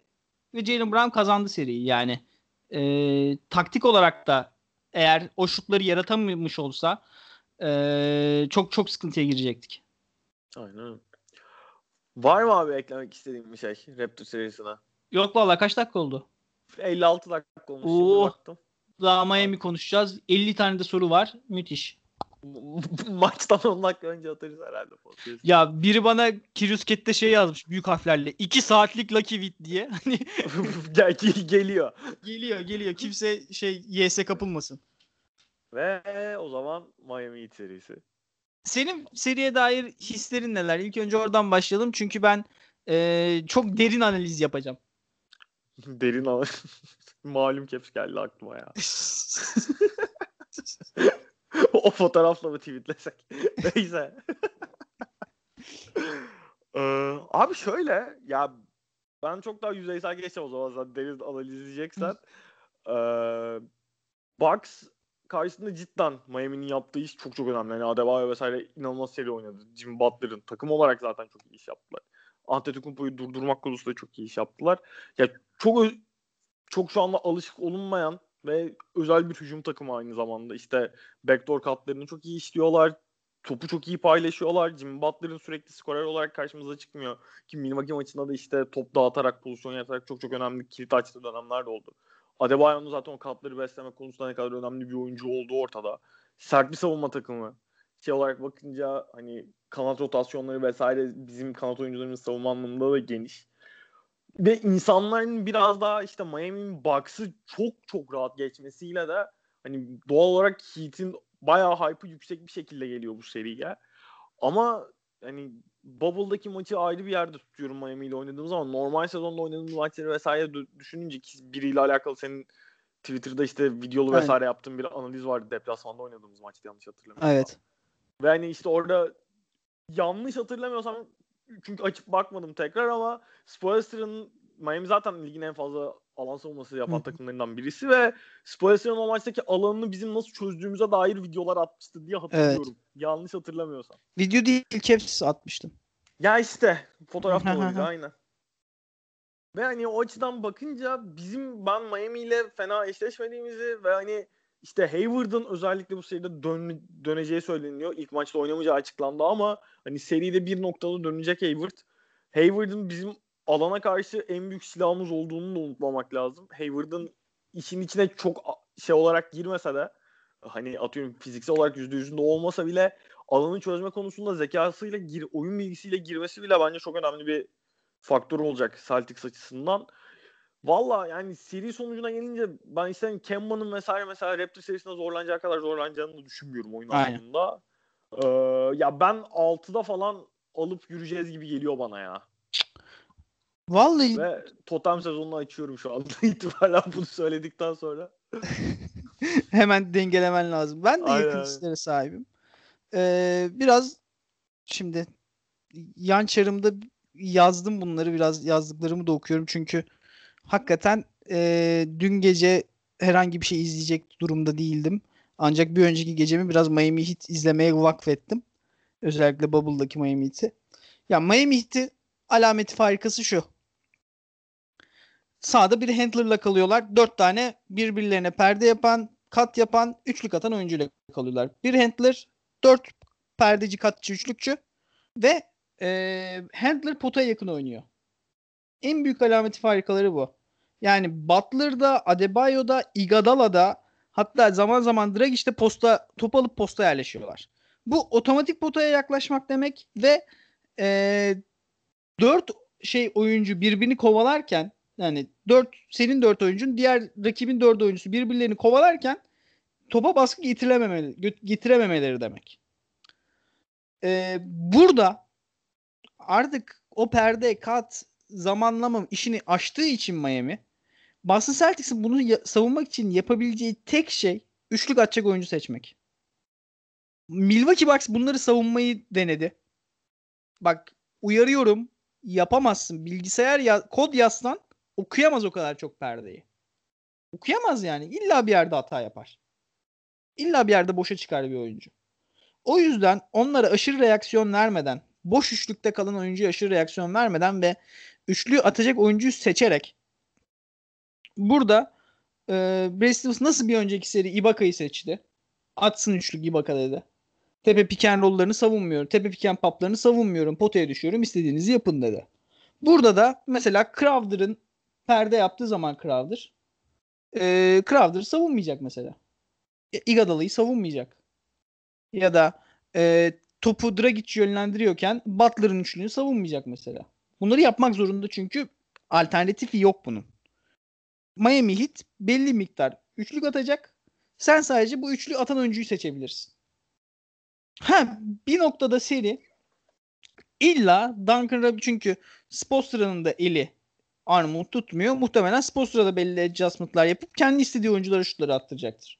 Hiç olmadı diğerlerine atma diyecektir yani. Bir noktada seri Miami'nin X üçlükçüsü Boston Celtics'i eleyebilir miye gelebilir. Bence bu da Boston Celtics'in isteyeceği şey. Çünkü Boston Celtics iyi bir geçiş takımı. Boston Celtics pas kanallarına iyi baskı yapan bir takım. Ve Boston Celtics Miami'nin sürekli üçlük denemesi, sürekli potadan uzak şutlar atmasını kendi avantajına çok rahat çevirebilir. Biraz oyuncu Miami'nin hücumuna geçecek olursak, Miami'nin kadrosunda Boston Celtics'in eşleşemeyeceği bir oyuncu var. Düşündüm. Grant Williams'ı sahada çok tutmak falan hariç Kelly Olinik'e bir eşleşme bulamadım. Kelly Olinik çok özgüvenli bir dış atıcı. Çok bulduğunda atıyor. Playoff ortamında özellikle ayrı bir geliyor. Özgüven geliyor. Bize karşı atıyor. Bir tane revenge game'i net var. Olabilir. Yani Wizards serisinin nasıl oynadığını tüm Boston Celtics'ler hatırlıyor. Hani 2 senedir hiç izlemediysen Olinik'i bile Wizards serisinde ne kadar kararlı oynadığını hatırla. Ben 7. maçın Raptors 7. maçını sabah açtım. Kelly Olinik performansı izledim abi. Ben de izledim.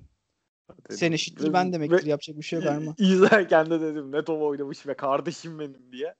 Değil mi? Hiç tereddüt yok mesela. Aynen. Hiç çok tereddütsüz bir şutör. Onun şeyinde bak. Siakam pozisyon almasını bilmiyordu. Potaya yaklaşamıyordu. Embiid dediğimiz arkadaş zaten pozisyon almaktan bir haber. Almayı da sevmiyor pota altına yaklaşırken. Kelly Olinik ligin en iyi pozisyon olan uzunlarından biri. Bırt diye potanın dibinde bitiyor. Yani Kelly Olinik hem potaya yaklaşmada hem de o perde, yani uzun olduğu için daha perde koyabileceği için, daha sert perde koyabileceği için hem o perde çıkışlarında bize çok büyük sıkıntı yaratabilir. Bubble'daki maçta yarattı. Hani Kelly Olinik'e bir çözümüm yok. O da Spoelstra'nın wildcard'ı. Yani Spoelstra'nın bizim de belli avantajlarımız var. Mesela Kemba Walker'a çok bir çözümü olmayabilir Spoelstra'nın. O da bizim wildcard'ımız. Wildcard'da Kelly Olinik. Yapacak bir şey yok. Bununla yaşayacaksın yani. bir yolunu bulup yaşayacaksın. Oyuncu eşleşmeleri geçecek olursak şimdi neden bahsettim? Bir handler'la duruyorlar. Bir handler'ı potaya yaklaştırmaya çalışıyorlar posta. Ancak o handler'ın birincil amacı dışarıdaki boş, yani dışarıdan boşa çıkacak oyuncuyu bulmak. Ama potaya yaklaşırken ama üçlük pozisyonunda. Bizim off-ball'da kötü oyuncuyla, kötü savunmacıyla kalma ihtimalimiz yok. Öyle bir ihtimal yok. Yani Dragic çok iyi pick and roll oyuncusu. Adebayo çok iyi pick and roll oyuncusu. Jimmy Butler çok iyi pick and roll oyuncusu. Iguodala iyi pick and roll oyuncusu ve bunların hepsi çok iyi pasörler. Yani biz off-ball'da uyuyan bir oyuncuyla kalırsak bizi darmaduman ederler. Çünkü bir tane off-ball'da pozisyon hatası yaptığın zaman hop rotasyon başlıyor. 18 tane ekstra pas. Ya boş, ya top kendi içeri düşüyor, ya turnike yiyorsun yani. Artık nasıl sayı yerim diye şey yapıyorsun. Etrafa bakmaya başlıyorsun. O yüzden Jaylen Brown'un, takımın en kötü off-ball savunmacısı olan Jaylen Brown'un topun karşısında kalması gerekiyor. Topu Dragic de getirse, Jimmy Butler da getirse, Adebayo da getirse, Iguodala da getirse bence toplu adamı Jaylen savunmalı. Bubble'daki maçta Brad Stevens Adebayo'yu Smart'la savunmayı denedi. Çok kötü geçti. O iş. Hiç yaramadı. Ama Adebayo-Jaylen eşleşmesinin postuyla ya da Adebayo'nun posta saldırmasıyla yaşarım. Yani orada Jaylen'ın foul problemine girmeden uzun süreler topu savunması gerekiyor. Ve bunu becerebilirsek bence Miami'nin düzenini ilk çomağa sokarız. Tabii sırf böyle hani sırf handler, pasör, o perde aksiyonları değil. Dragic gibi işte az önce saydığım pick and roll oyuncularıyla çok iyi pick and roll takımı, Adebayo'da kısa devrilme sonucu zayıf tarafı ya da güçlü taraftaki boşlukları çok iyi görebilen bir oyuncu. Tyler Hero'yu da pick and roll'a sokmaya başladılar. O da üçlü tehdidi belli ölçülerde yaratabiliyor artık. Ki Hero'nun bu Bubble'daki gelişimini de ayrı bir parantez açmak lazım. Ben hani Bubble'dan önce biraz overrated görüyordum ancak bana bu sınıfın en iyi oyuncusu Hero olacakmış gibi geldi Milwaukee serisinde. Hani geleceği sanki Morant'den de Zion'dan da iyiymiş gibi geldi bana. Yani ve abartı da yapmıyorum. Cidden öyle düşünüyorum şu an. Hani tehlikeli bir oyuncu ancak hani ona karşı farklı silahlarımız var. Hani pick and roll'a da girebiliyorlar. Ancak Miami ölçüsünde tehlikeli yapan takım o katları, şeyleri bir San Antonio Spurs takımıymış gibi işleyebiliyor olmaları. O pick and roll'a savunmada Brad Stevens ya ice kullanır, perdeyi kullandırmaz ya da her şeyi switchler ki Miami'nin elinde Tice'ı gördüm, hadi yanından uçup potaya gideyimlik bir atletizmde, bir kısada yok. Hani bunlar hep Brad Stevens'ın savunmada cebinde olan şeyler artık. Pick and roll coverage'de Brad Stevens muhtemelen benden daha yaratıcıdır. O yüzden bir şey demiyorum. Şimdi Spoelstra, Miami bize hücumda bunları yapabilir. Biz bunlara cevap verebiliriz kısmını anlattım. Ters tarafa geçelim. Miami bize hücum tarafından, yani biz hücum ederken Miami bize hangi soruları sorabilir? Şimdi sorularda da var. Biri sormuş. Spoelstra box and one yaparsa Kemba'ya, hani biz bunu çözmekte sorun yaşadık. Bunu Spoelstra yaparsa ne yapabiliriz? Spoelstra bize box and one yapamaz. Elindeki yetersiz. Malzeme yetersiz. Box and one yaparken şimdi box and one'da 4 oyuncu o 30 metrekarelik alanı savunuyor. Yani 4 oyuncunun hem uzun kollu, hem pozisyon bilgisi yüksek, hem atlet, hem yardımlara çok hızlıca gelip yerine dönebilen oyuncular olması lazım. Bunu Toronto işte Siakam, Anunoby, VanVleet, Lowry, Ibaka, Marc Gasol pozisyon bilgisiyle çok rahat sağlayabiliyordu bu personel sayısını. Şeyde böyle bir personel yok. Miami'de böyle bir personel yok. Desen işte Adebayo, Crowder, Iguodala, Jimmy Butler, Dragic attı desen bile o beşliği hücum işin sahanın diğer tarafında cezalandırırsın. Öyle sahada kalamazlar. Yani Spoelstra'nın box and one'ı, triangle and two'yu, matchup zone'u atacak ölçüde bir malzemesi yok elinde. Toronto o ölçüde, yani Toronto çok iyi bir savunma takımıydı. Ben Miami'nin savunmada Toronto seviyesine çıkabileceğini sanmıyorum. Ama neyi yapabilir? Bir istatistik var. Miami normal sezonda maç başına 9 pozisyon alan savunması yapmış. Boston'a karşı oynadığı 3 maçta ortalama 20 kere yapmış. bir playoff serisi oynayacağımızı düşünürsek bunun 30'a 35'e yaklaşacağını ve normal zamanlı yaptığının neredeyse 4 katına 5 katına çıkacağını görebiliriz yani. Bu yaşanabilir. Bu olduğu zaman muhtemelen Miami'nin tercihi 2-3 ya da 1-3-1 alan savunması olacaktır. Çünkü Boston Celtics iyi köşe şutörleri olan bir takım. Bu köşe şutlarını limitlemeye çalışacaklardır. Şimdi alan savunmasına karşı Gordon Hayward gibi alan savunmasını gördüğü zaman onu delik deşik eden orta mesafe operatörlüğüyle olsun, fiziğiyle olsun ve sürekli doğru karar vermesiyle olsun. Bir oyuncunun eksiz ve Hayward dönmediği sürece bunun eksikliğini çok yaşayacağız. Ama ve lakin alan savunmasının ortada bıraktığı orta mesafeyi tepeden delerek Kemba ya da posta top alarak Tatum ya da yakın posta top alarak Jalen yapabilir. Onu kullanılamaz hale getirebilir. Yine alan savunmasına karşı ekstra pası yaptığımız zaman o üçlükleri ne kadar sokacağımız çok mühim. Çünkü alan savunmasının işi budur. Sizi şut atmaya yönlendirir. Siz de şutunuzu sokarsınız, sokamazsınız. Artık o iş kumara döner. Yine buna karşı Brad Stevens 3. maçta Enes'i denemişti. Hiç işe yaramayınca Enes'i bir daha denemedi. Yani Enes savunmada çok zarar verince hiç Enes'i denemedi ki işte Dragic'i, Jimmy Butler'ı, Adebayo'su olan Miami Enes'i 10 saniyede falan sağ kenarına katlar atar. O yüzden hücum reboundına saldırma konusunda Grant Williams'ın fiziğine karşı iyi reboundçı olması işe yarayabilir. Bu şeyde de bahsetmiştim. Normal sezonda deplasmanda oynadığımız maçta da Grant Williams 2-3 tane çok kritik hücum reboundu çekerek maçı kapatıyor Celtics adına. Hani Grant Williams'ın dakikalarının çok arttığını ve Rob Williams'ın dakikalarından da çok fazla çaldığını görebiliriz. Yani Grant Williams, Tyson toplam 48 dakikayı döndüğü bir şey olabilir. Hani belki Derrick Jones Jr.'la şeyi eşleştirir. Rob Williams'ı eşleştirir Brad Stevens. Ancak ben hani bu ikilinin 40-45 dakika sahada kalacağını düşünüyorum. Tyson savunma avantajından Grant Williams'a da alan savunmasına karşı iyi saldıran bir oyuncu olacağı için. Hani Spoelstra elinde muhtemelen çok daha yaratıcı şeyler olacaktır. Seçenekler olacaktır ancak personel olarak da baktığımız zaman şimdi Dragic, Kendrick Nunn, Duncan Robinson, Tyler Hero, yavaş ayaklarıyla Jay Crowder, yavaşlamış ayaklarıyla Andre Iguodala, işte Derrick Jones Jr. Bunlar Boston Celtics tipi yetenekli hücum oyuncularına sahip olan bir takımın karşısında çok rahat sahada kalamayacak oyuncular. Eğer Boston Celtics topu iyi oyuncuların elinde tutabilirse Kemba ve Tatum atması gereken kadar şut atabilirse seride hep bir adım önde olacaktır ve soruları soracak taraf, hamle yapacak olan taraf, kazanmak için bir şeyleri değiştirecek olan taraf hep Miami olacaktır. Brad Stevens'ın burada iş artık Brad Stevens'ın Spoelstra'nın sorduğu sorulara ne kadar cevap verebileceğiyle kalıyor. Çok daha yoğun bir seriden geldi Boston Celtics. Brad Stevens'ın muhtemelen çakraları daha açıktır şu an. Cidden Nick Nurse çok hani takımı da koç ekibini de sertleştirdi. Hani Brad Stevens yani bu seriyi Brad Stevens çok rahat kazanma noktasına getirebilir. Ancak Spoelstra'da hani karşısındaki takıma çok rahat kazanır bahsi alamayacağınız bir koç. Bu ki normal sezonunda çıkar en iyi takımını süpürdüler.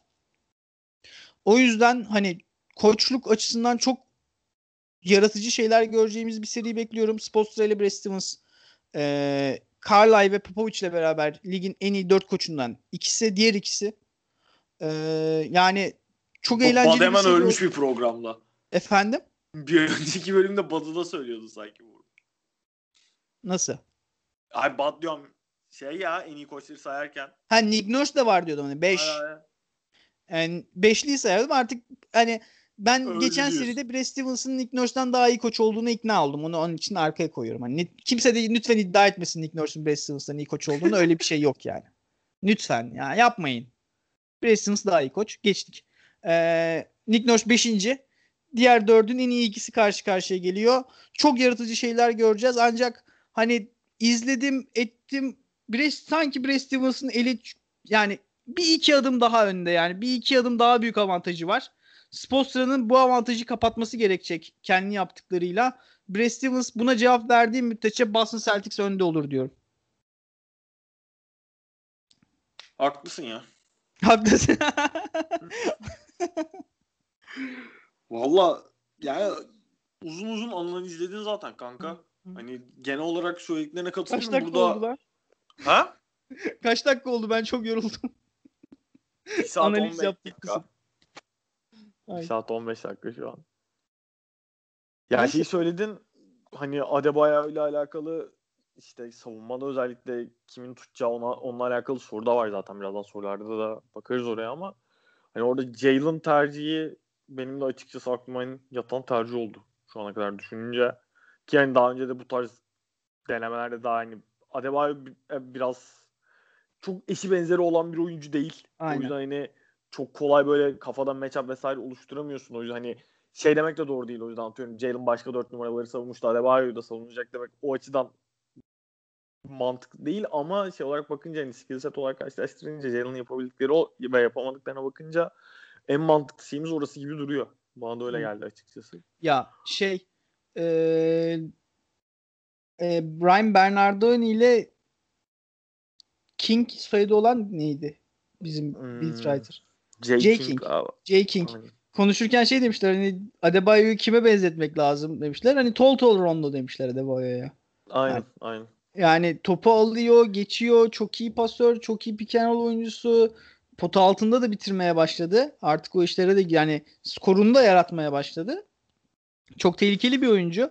Yani ben Brown Jimmy Butler üstünden başlar. Her aksiyonda şey savunuruz gibi geliyor. Switch'le savunuruz gibi geliyor ilk başta. Yani o pick and roll aksiyonlarını direkt hani Jalen'ın Adebayo'yu savunacağı anlardan korkmadan maç planı yapmıştır gibi geliyor Brad Stevens bu iki günde. Okay. Yani Jalen'ın ben hücumda da eşleşme sebepleriyle gayet iyi bir seri geçirebileceğini düşünüyorum açıkçası. Son yapmadıkları dönemlerde. Ya şey işte çok hani bu NBA Twitter'ındaki insanların hani koç şeyleri falan filan çok sevdikleri için herkes hevesli preview yazıyor. Herkes şeyi farklı şekilde yazıyor. Miami Heat'in beyaz oyuncuları ne kadar sahada kalabilir? Seriyi bu belli edecek. Yani herkes tam da ırkçılık yapmayalım hadi ama bu çocuklar nasıl Jalen'ın Tatum'un karşısında kalabilecek seriyi bu belirler demeden bunu demeye çalışıyorlar. Aynen. Evet ve biz hani en azından siyah beyaz ırkçılığının çok yakıcı olmadığı bir ülkede yaşadığımız için bu soruyu sorabiliyorum. Yani Miami Heat ne kadar beyaz oyuncularını sahada tutabilecek ve o beyaz oyuncularının getirdiği o şey aksiyonları, kat perde, üçlük aksiyonları ne kadar işleyecek? Verimli kalabilecek. Evet, serinin yorgunluğun etkisiyle. Serinin Miami adına sorusu o.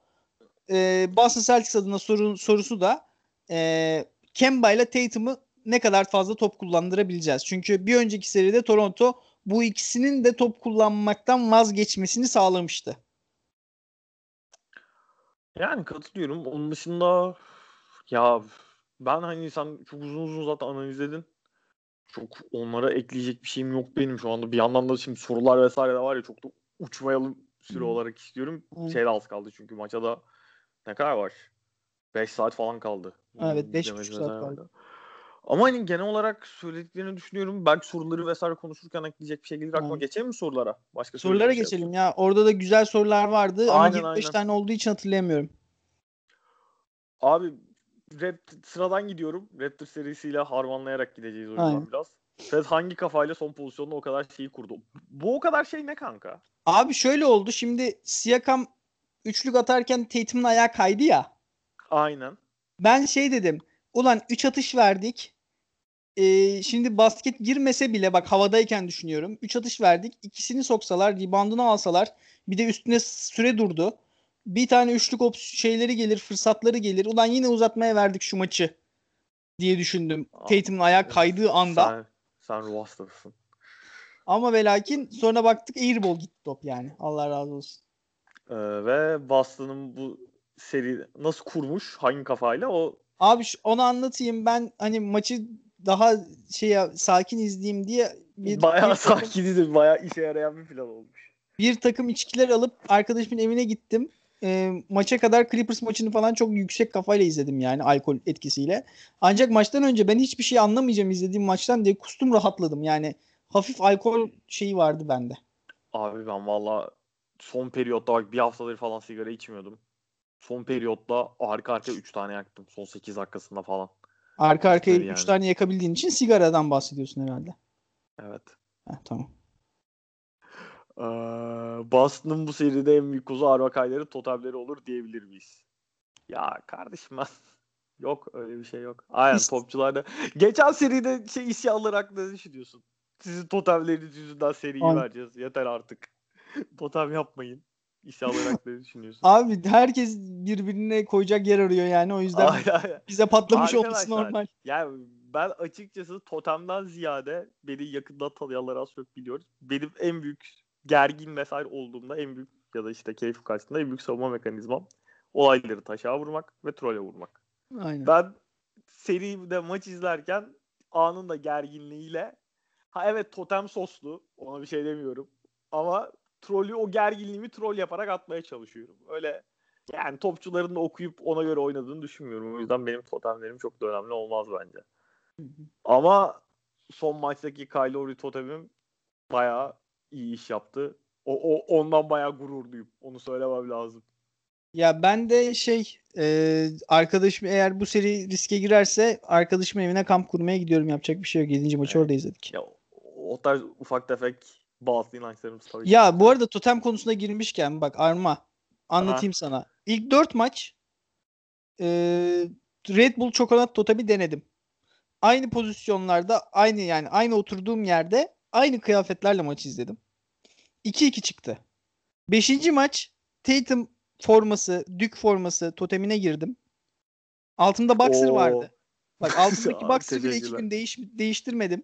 Sonra 6'yı kaybettim. Ya bu detaylara gerek var mı? Artık saldım. 7. maç var ya artık benim donsuz. Kullanacak gücüm kalmadı dedim yani. Artık ben öyle yani ölüme hazır bekledim yani.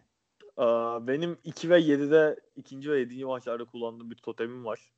O totem söylenmez. İlk ve 7. maçlarda sadece kullandığım bir totem var. Onu söylemem. Totem yani, söylenmez. Sen uyanabilirsin gerçi buna da. Ama hani onun için Red Bull Choconat'a ben de girdim bir maç. Hı-hı. Sanırım 4'tü kanka. Red Bull Choconat. Ondan sonra saldım Red Bull Choconat'ı da. Aynen. Red Bull Choconat'ta yapmadım. Red Bull Choconat da bu arada benim en az 5 yıllık maç izlerken ki evekler totemim. New England Patriots'ın Super Bowl'uyla, Seattle Super Bowl'uyla başlayan bir yolculuk. Geçiyor mu sonraki soruya? Geç. Seviye Altınbaş. Marcus'a kalan hücumlar Raptor serisiyle aynı düzeyde verimli olmazsa Heat'e karşı nasıl bir alternatife gidilebilir? Böyle bir durumda Marcus'un deli hücum performansı vermesinden daha alternatif var mıdır sizce? Alternatif.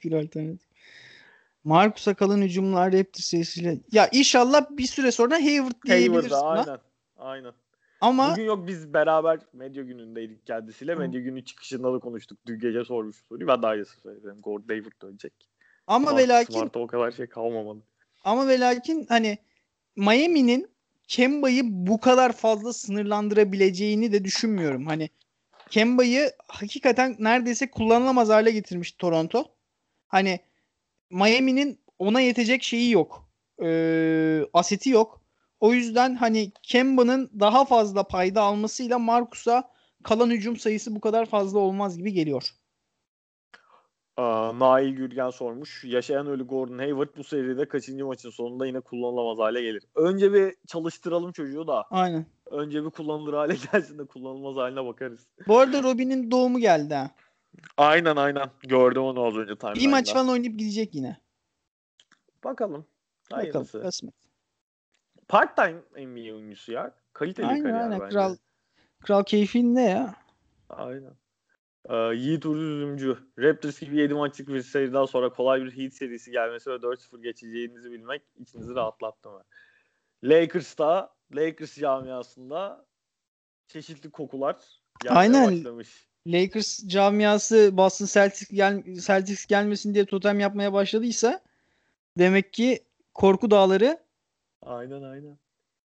Şey olmaya başlamış yani. Asıl Nugget serisini nasıl geçecek Lakers onu sormak lazım yani. Aynı şeyi düşünüyoruz değil mi?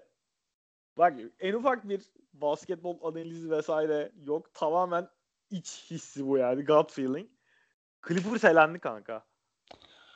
Vallahi bak. Clippers elendi.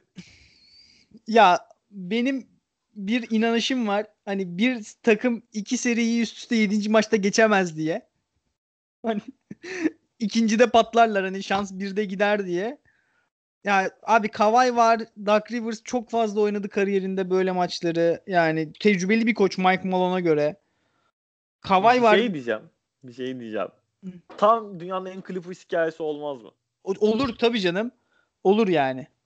Yani cidden Sir Çakman dediği gibi it's happen again, it's happen again, oh LA Clippers, it's happen again olur yani.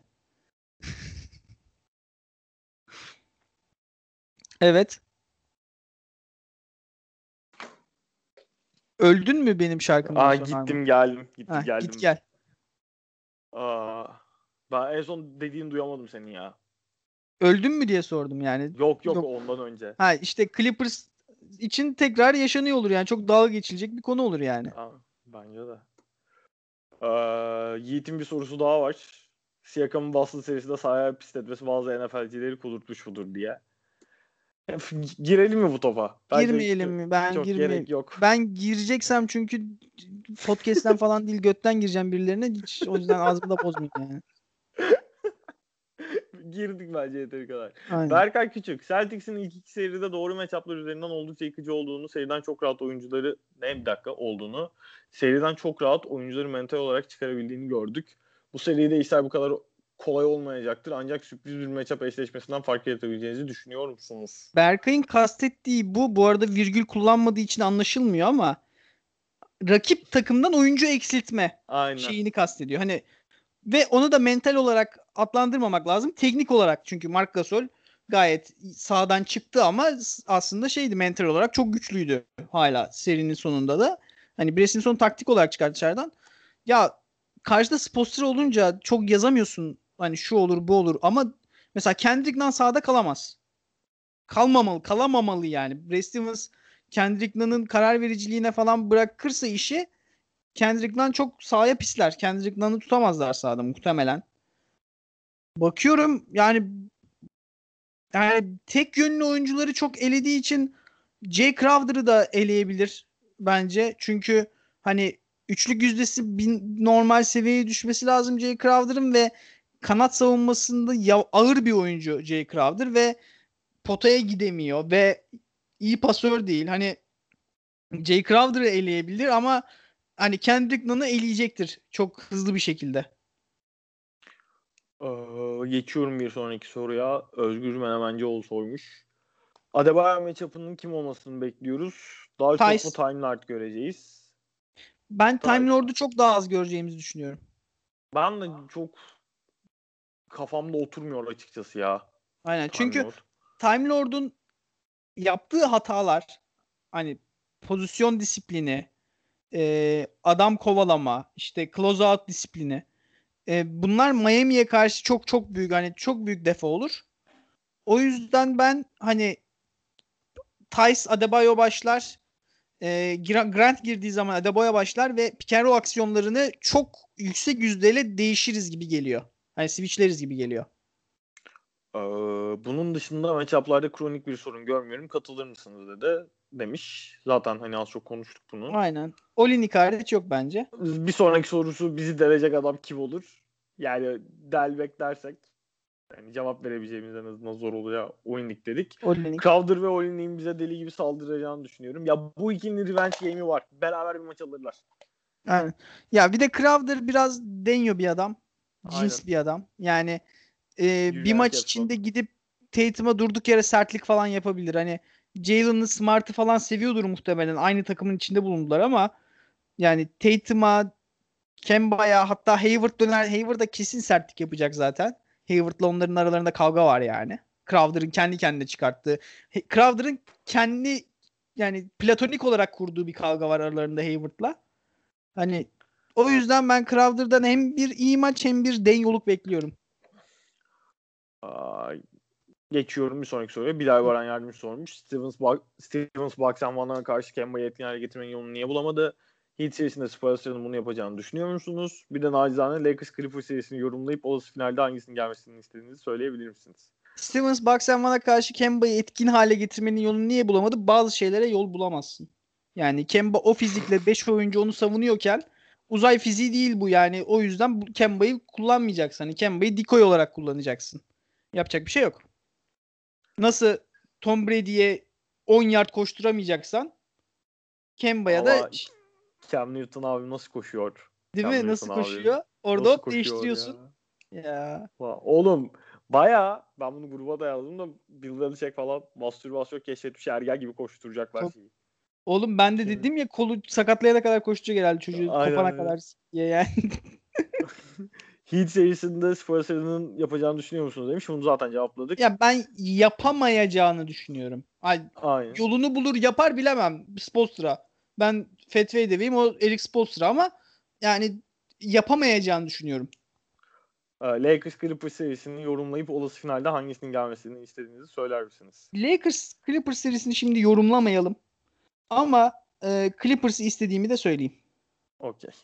Çünkü Brad Stevens alır bir kucağına Doc Rivers'ı, diğer kucağına Tyrone Lue'yu. Hoplata böyle 6 maçta kapatırlar seriyi. 6 diyorsun. Abi hadi Clippers'tan oğlum. Hiç çekinmiyorum ya. Hiç çekinmiyorum Clippers'tan şu an. Ya çok kötü durumdalar. Yeterli olarak aynen çekinilecek takımda cidden. Yani... Ya bir de Brad Stevens'ın bu adam eksiltme olayından bahsediyoruz ya playoff'ta. Hı. Yani Lou Williams'ı, Montrezl Harrell'ı, Marcus Morris'i, Shame'yi, işte Reggie Jackson'ı falan tak öyle sahanın dışına atar ki yani. Birden 50 şut Kava 50 şut Paul George'a kalırlar yani. Okey.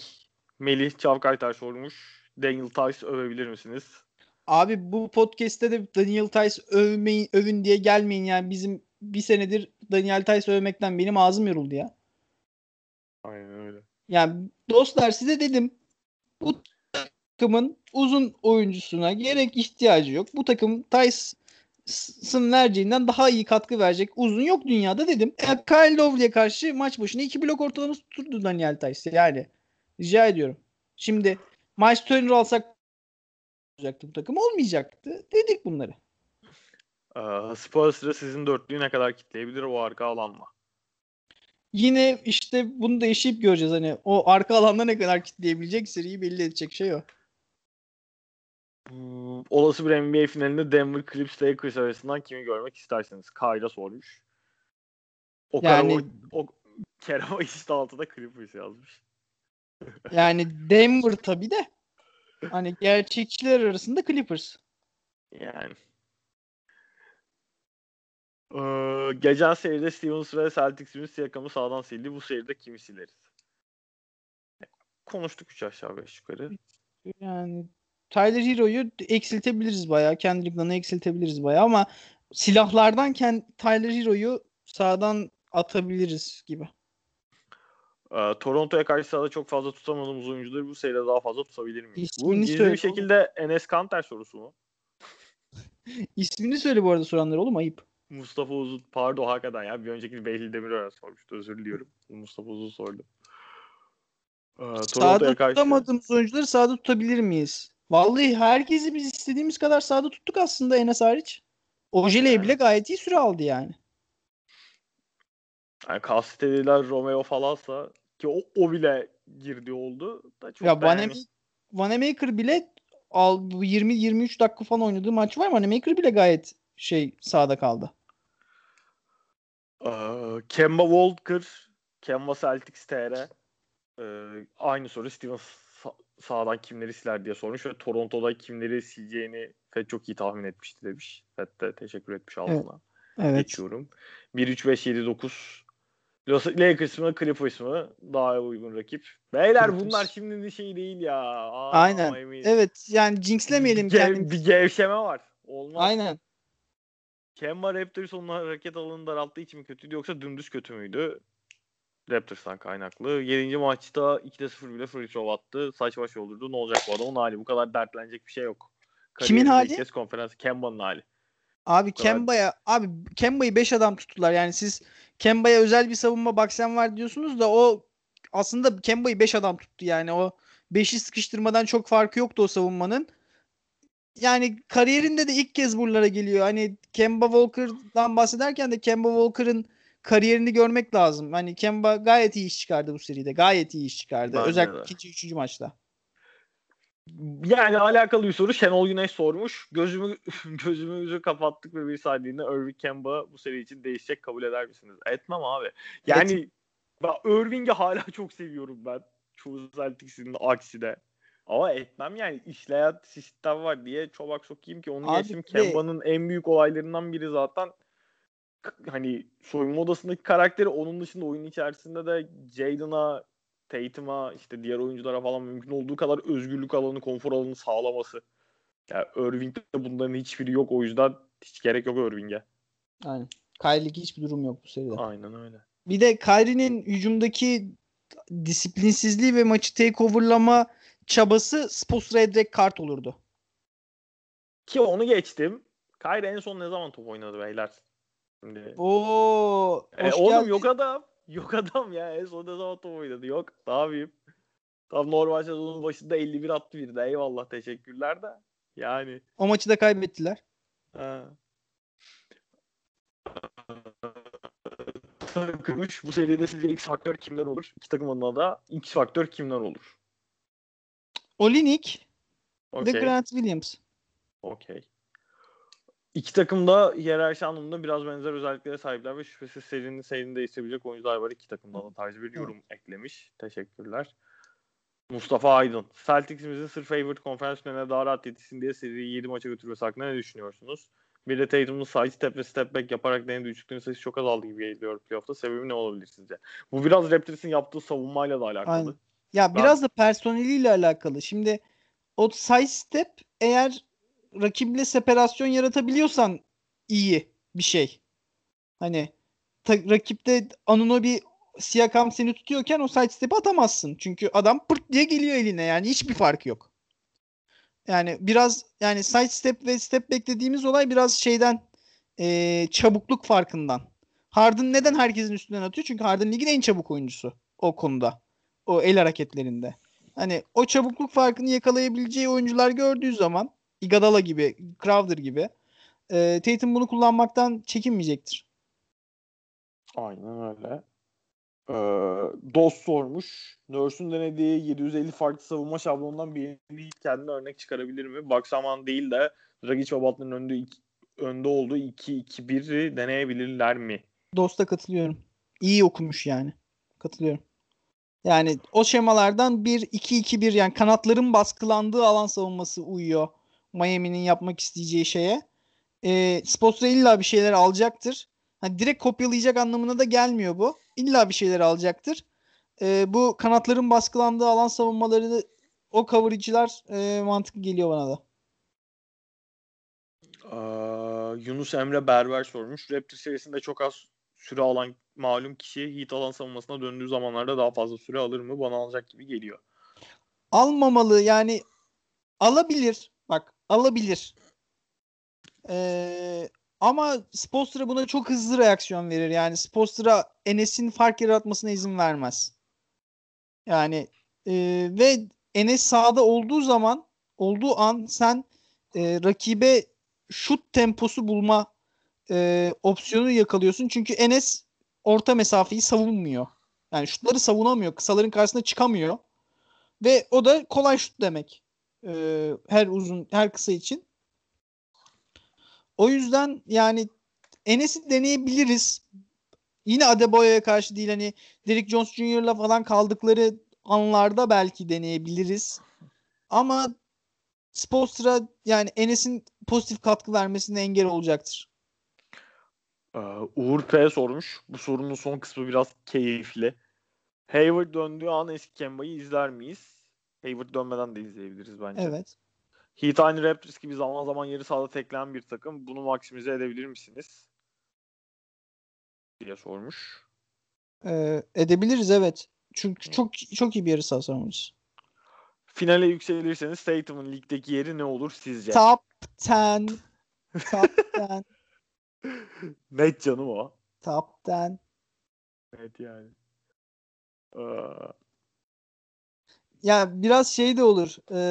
Şimdi demeyem de tarihteki oyuncularla sıralaması da biraz değişmeye başlar. Dur. Sakin. Sakin. Ya şeyi anlatayım. Sen şeyi biliyorsun. Botum'u. New York Knicks taraftarı Twitter hesabı, YouTube hesabı var. Aynen. Lowlights Reis. Aynen. Lowlights Reis. İşte Carmelo Anthony ile karşılaştırıyorlardı Tatum'un. Şey demişti geçen. Daha fazla konferans finali var. Daha bu sıraya çıkmadan. Carmelo'dan daha fazla konferans finali var Tatum'un demişti. Yani finallere çıkmak arkadaşlar, finallere çıkmak kolay değil. Chris Paul'un kariyerinde final yok. Öyle düşünün biraz. Yani. Finaller farklı şey. Artık iki takıma kalmışsın. İyi kapitan sormuş. Smart'ın savunduğu Jim Butler seri toplamında faul çizgisi dışından 10 sayı bulabilir mi? Miami taraftarı kendisi. Aman. Totemlere maruz kaldı. Totem. Tamam. Totem öyle. Anlaşılan totem işe yaramaz. Yok, kendisi dememiş totem diye canım. Bence totem yani. Tabii. Ethem Kırcalı. Boston bu yüzdeyle atmaya devam ederse Stevenson'ın Heat savunmasını bozabilecek hamleleri neler olabilir? Nasıl bir stratejiyle çıkmasını bekliyorsunuz maça koçun? Teşekkürler, seviliyorsunuz. Biz teşekkür ederiz. Yani Boston bu yüzdeyle iyi mi atıyor, kötü mü atıyor? Abi ikinci Boston maç mesela. Boston bu yüzdeyle atıyor çünkü. İkinci maç şey muhabbeti çok döndü. Ne şut soktu falan muhabbeti döndü şey için. Celtics için. Raptor serisinde.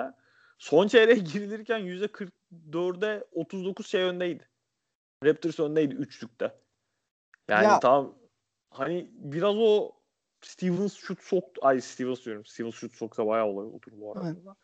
Evet. Nick Nurse top çalıyorsa Stevens'ın şut soksun kardeşim. Doğru. Evet. Yani o da biraz bence abartılı bir anlatı yani şu seriye dair.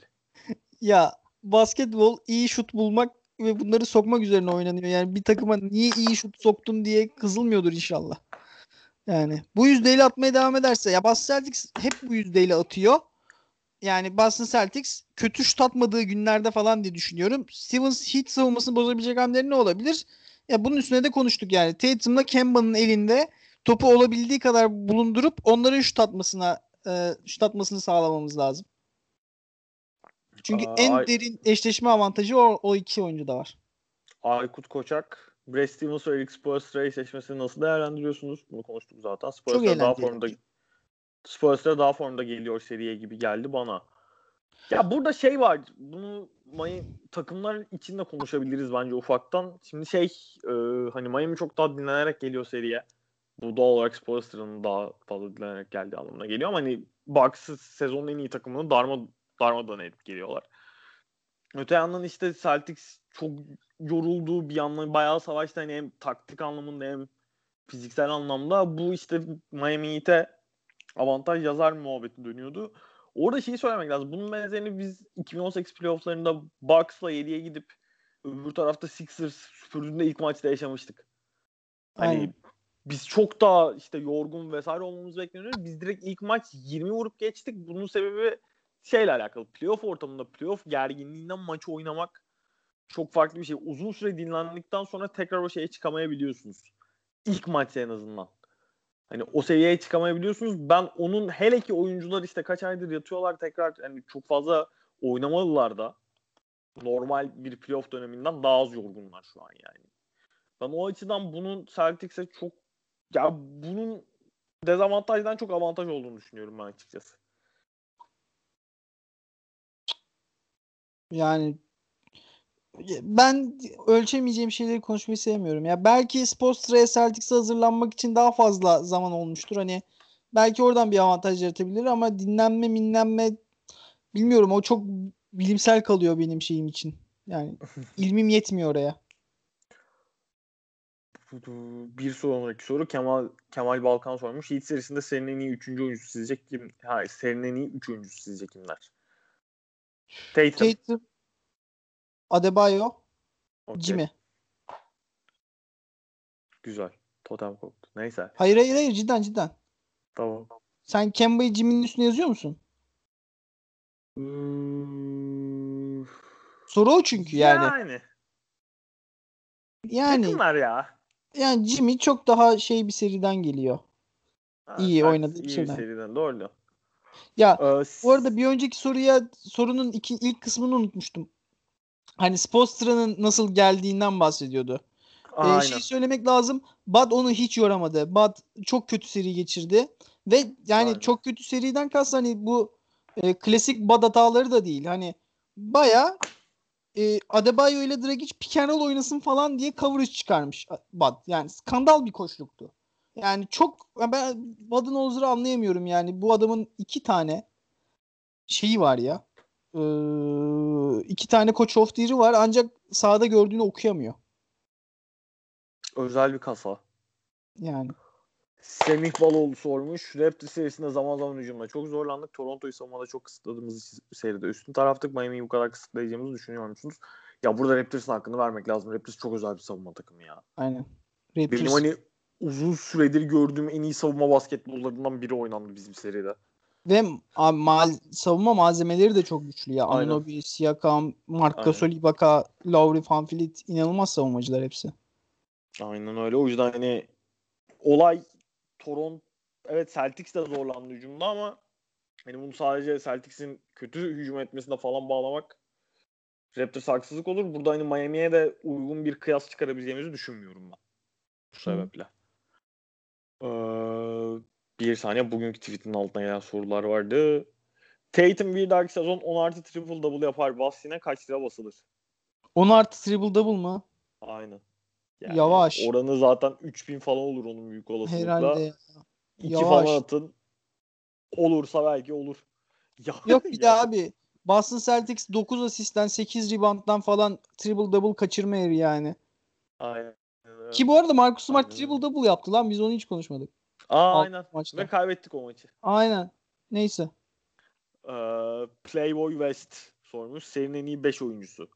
Tamam Kemba, Jimmy 4 oldu. 5. kim? Jalen. Var mı alternatif? Ya Berkay'la dün Berkay dedi bana serinin en iyi 5 oyuncusuna Kemba'yı almayıp Dragic'i almış. Ya Budenholzer'ın inanılmaz kötü coverage'ları Dragic'i biraz olduğundan fazla iyi gösterdi. Ama yani sene başında Dragic için olduğu yeri falan düşünmek lazım. Yani Kemba'nın Dragic'ten daha iyi oyuncu olduğuna dair çok şüphe yok bence. Bence de yok. Işık sormuş. Celtics'in üçlükleri savunma kabiliyeti nasıl? Toronto'nun geçiş hücumunu durdurduğu gibi Miami'nin üçlüklerini de yavaşlatabilecekler mi? Smart ile Butler kavgası kaçıncı maçta patlar? Ya şeyi söyleme. Celtics üçlük çizgisini savunma konusunda tarihi bir takım. Aynen. Ligi de lider olarak bitirdiler. 2008'den beri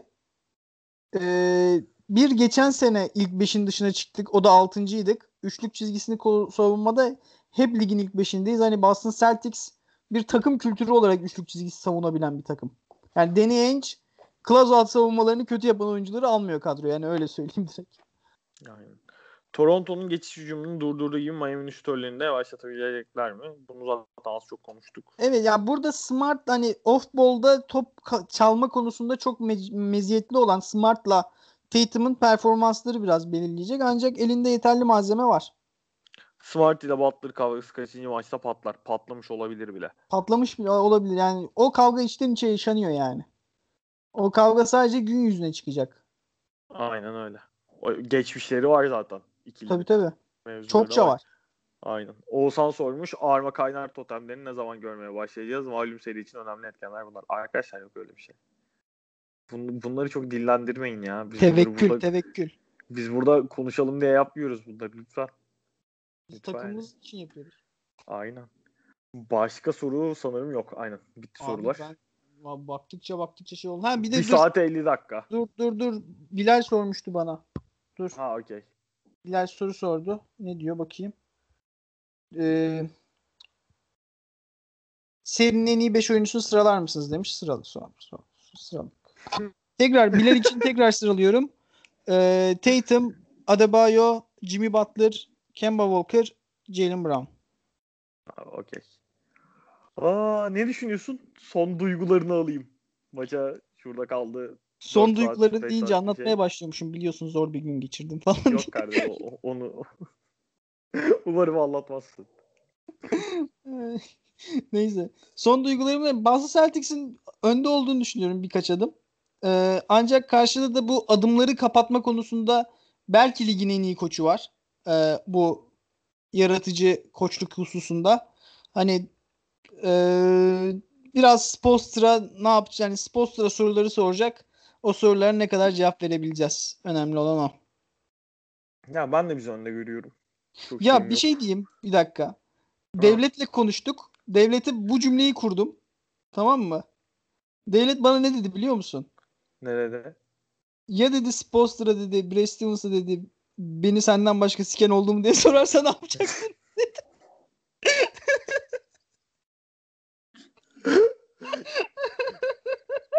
Vintage devlet karaz bize olmuş ya. 2 saat, 3 saat falan güldü. Ben bunu geçenlerde Amerika'da doğup büyümüş bir arkadaşıma İngilizce sordum. Şu çocuk var. O da kitlendi aynı şekilde kaldı böyle. Çok iyi. Tarihin en iyi sorusu olabilir ya. Hakikaten ya. Arada Curious Kit'ime geliyor. Çok gülüyorum yani. Tüm soranlara tebrik ederim yani. Çok mizahta tap nokta budur yani. Ay, gerginlik var mı maç için? Var. Ben daha çok gerilmedim. Maç öncesi bir uyuyup uyanacağım. Büyük olasılık kafası ondan sonra gelecek. Ya da uyumaya çalışırken gerilip uyuyamam. O da şey. Ben dün gece hiç uyuyamadığım için bir uyuyabilirim. Yani ama onun maçla alakası yok. Okay. Abi ağzına sağlık. Var mı eklemek istediğin bir şey? Abi vallahi daha ekleyecek bir şeyim kalmasın diye bir yer nottan falan okudum. Yani annem de mesaj atmış. Akşam yemeğini sen yapacaksın neredesin diye. O yüzden ben şimdi içeri geçip yemek yapmaya geçiyorum. Kolay gelsin. Eline sağlık. Eyvallah. Bakalım. Duruma göre 4. maçtan sonra belki podcast yaparız. Önümüzdeki hafta İzmir'e dönersem belki ya neyse yolunu yapmayayım şimdiden. Bak, bilmiyorum. Belli değil. Tamam. İstanbul'da yapacağım işler, görüşeceğim insanlar var. O yüzden daha buradayız. Ah. Şu podcast'teki mesutluk farkı beni yoruyor. Kafa rahatlığı farkı yoruyor beni. Uzun süre sonra ilk kez öyle olduk. Neyse biz bayağı inside muhabbetini dinlediğiniz için çok teşekkürler. Lakibiydi. Umarız bir sonraki podcast'i de en az bugün olduğu kadar keyifli bir şekilde yaparız. Çok teşekkürler. Hoşçakalın.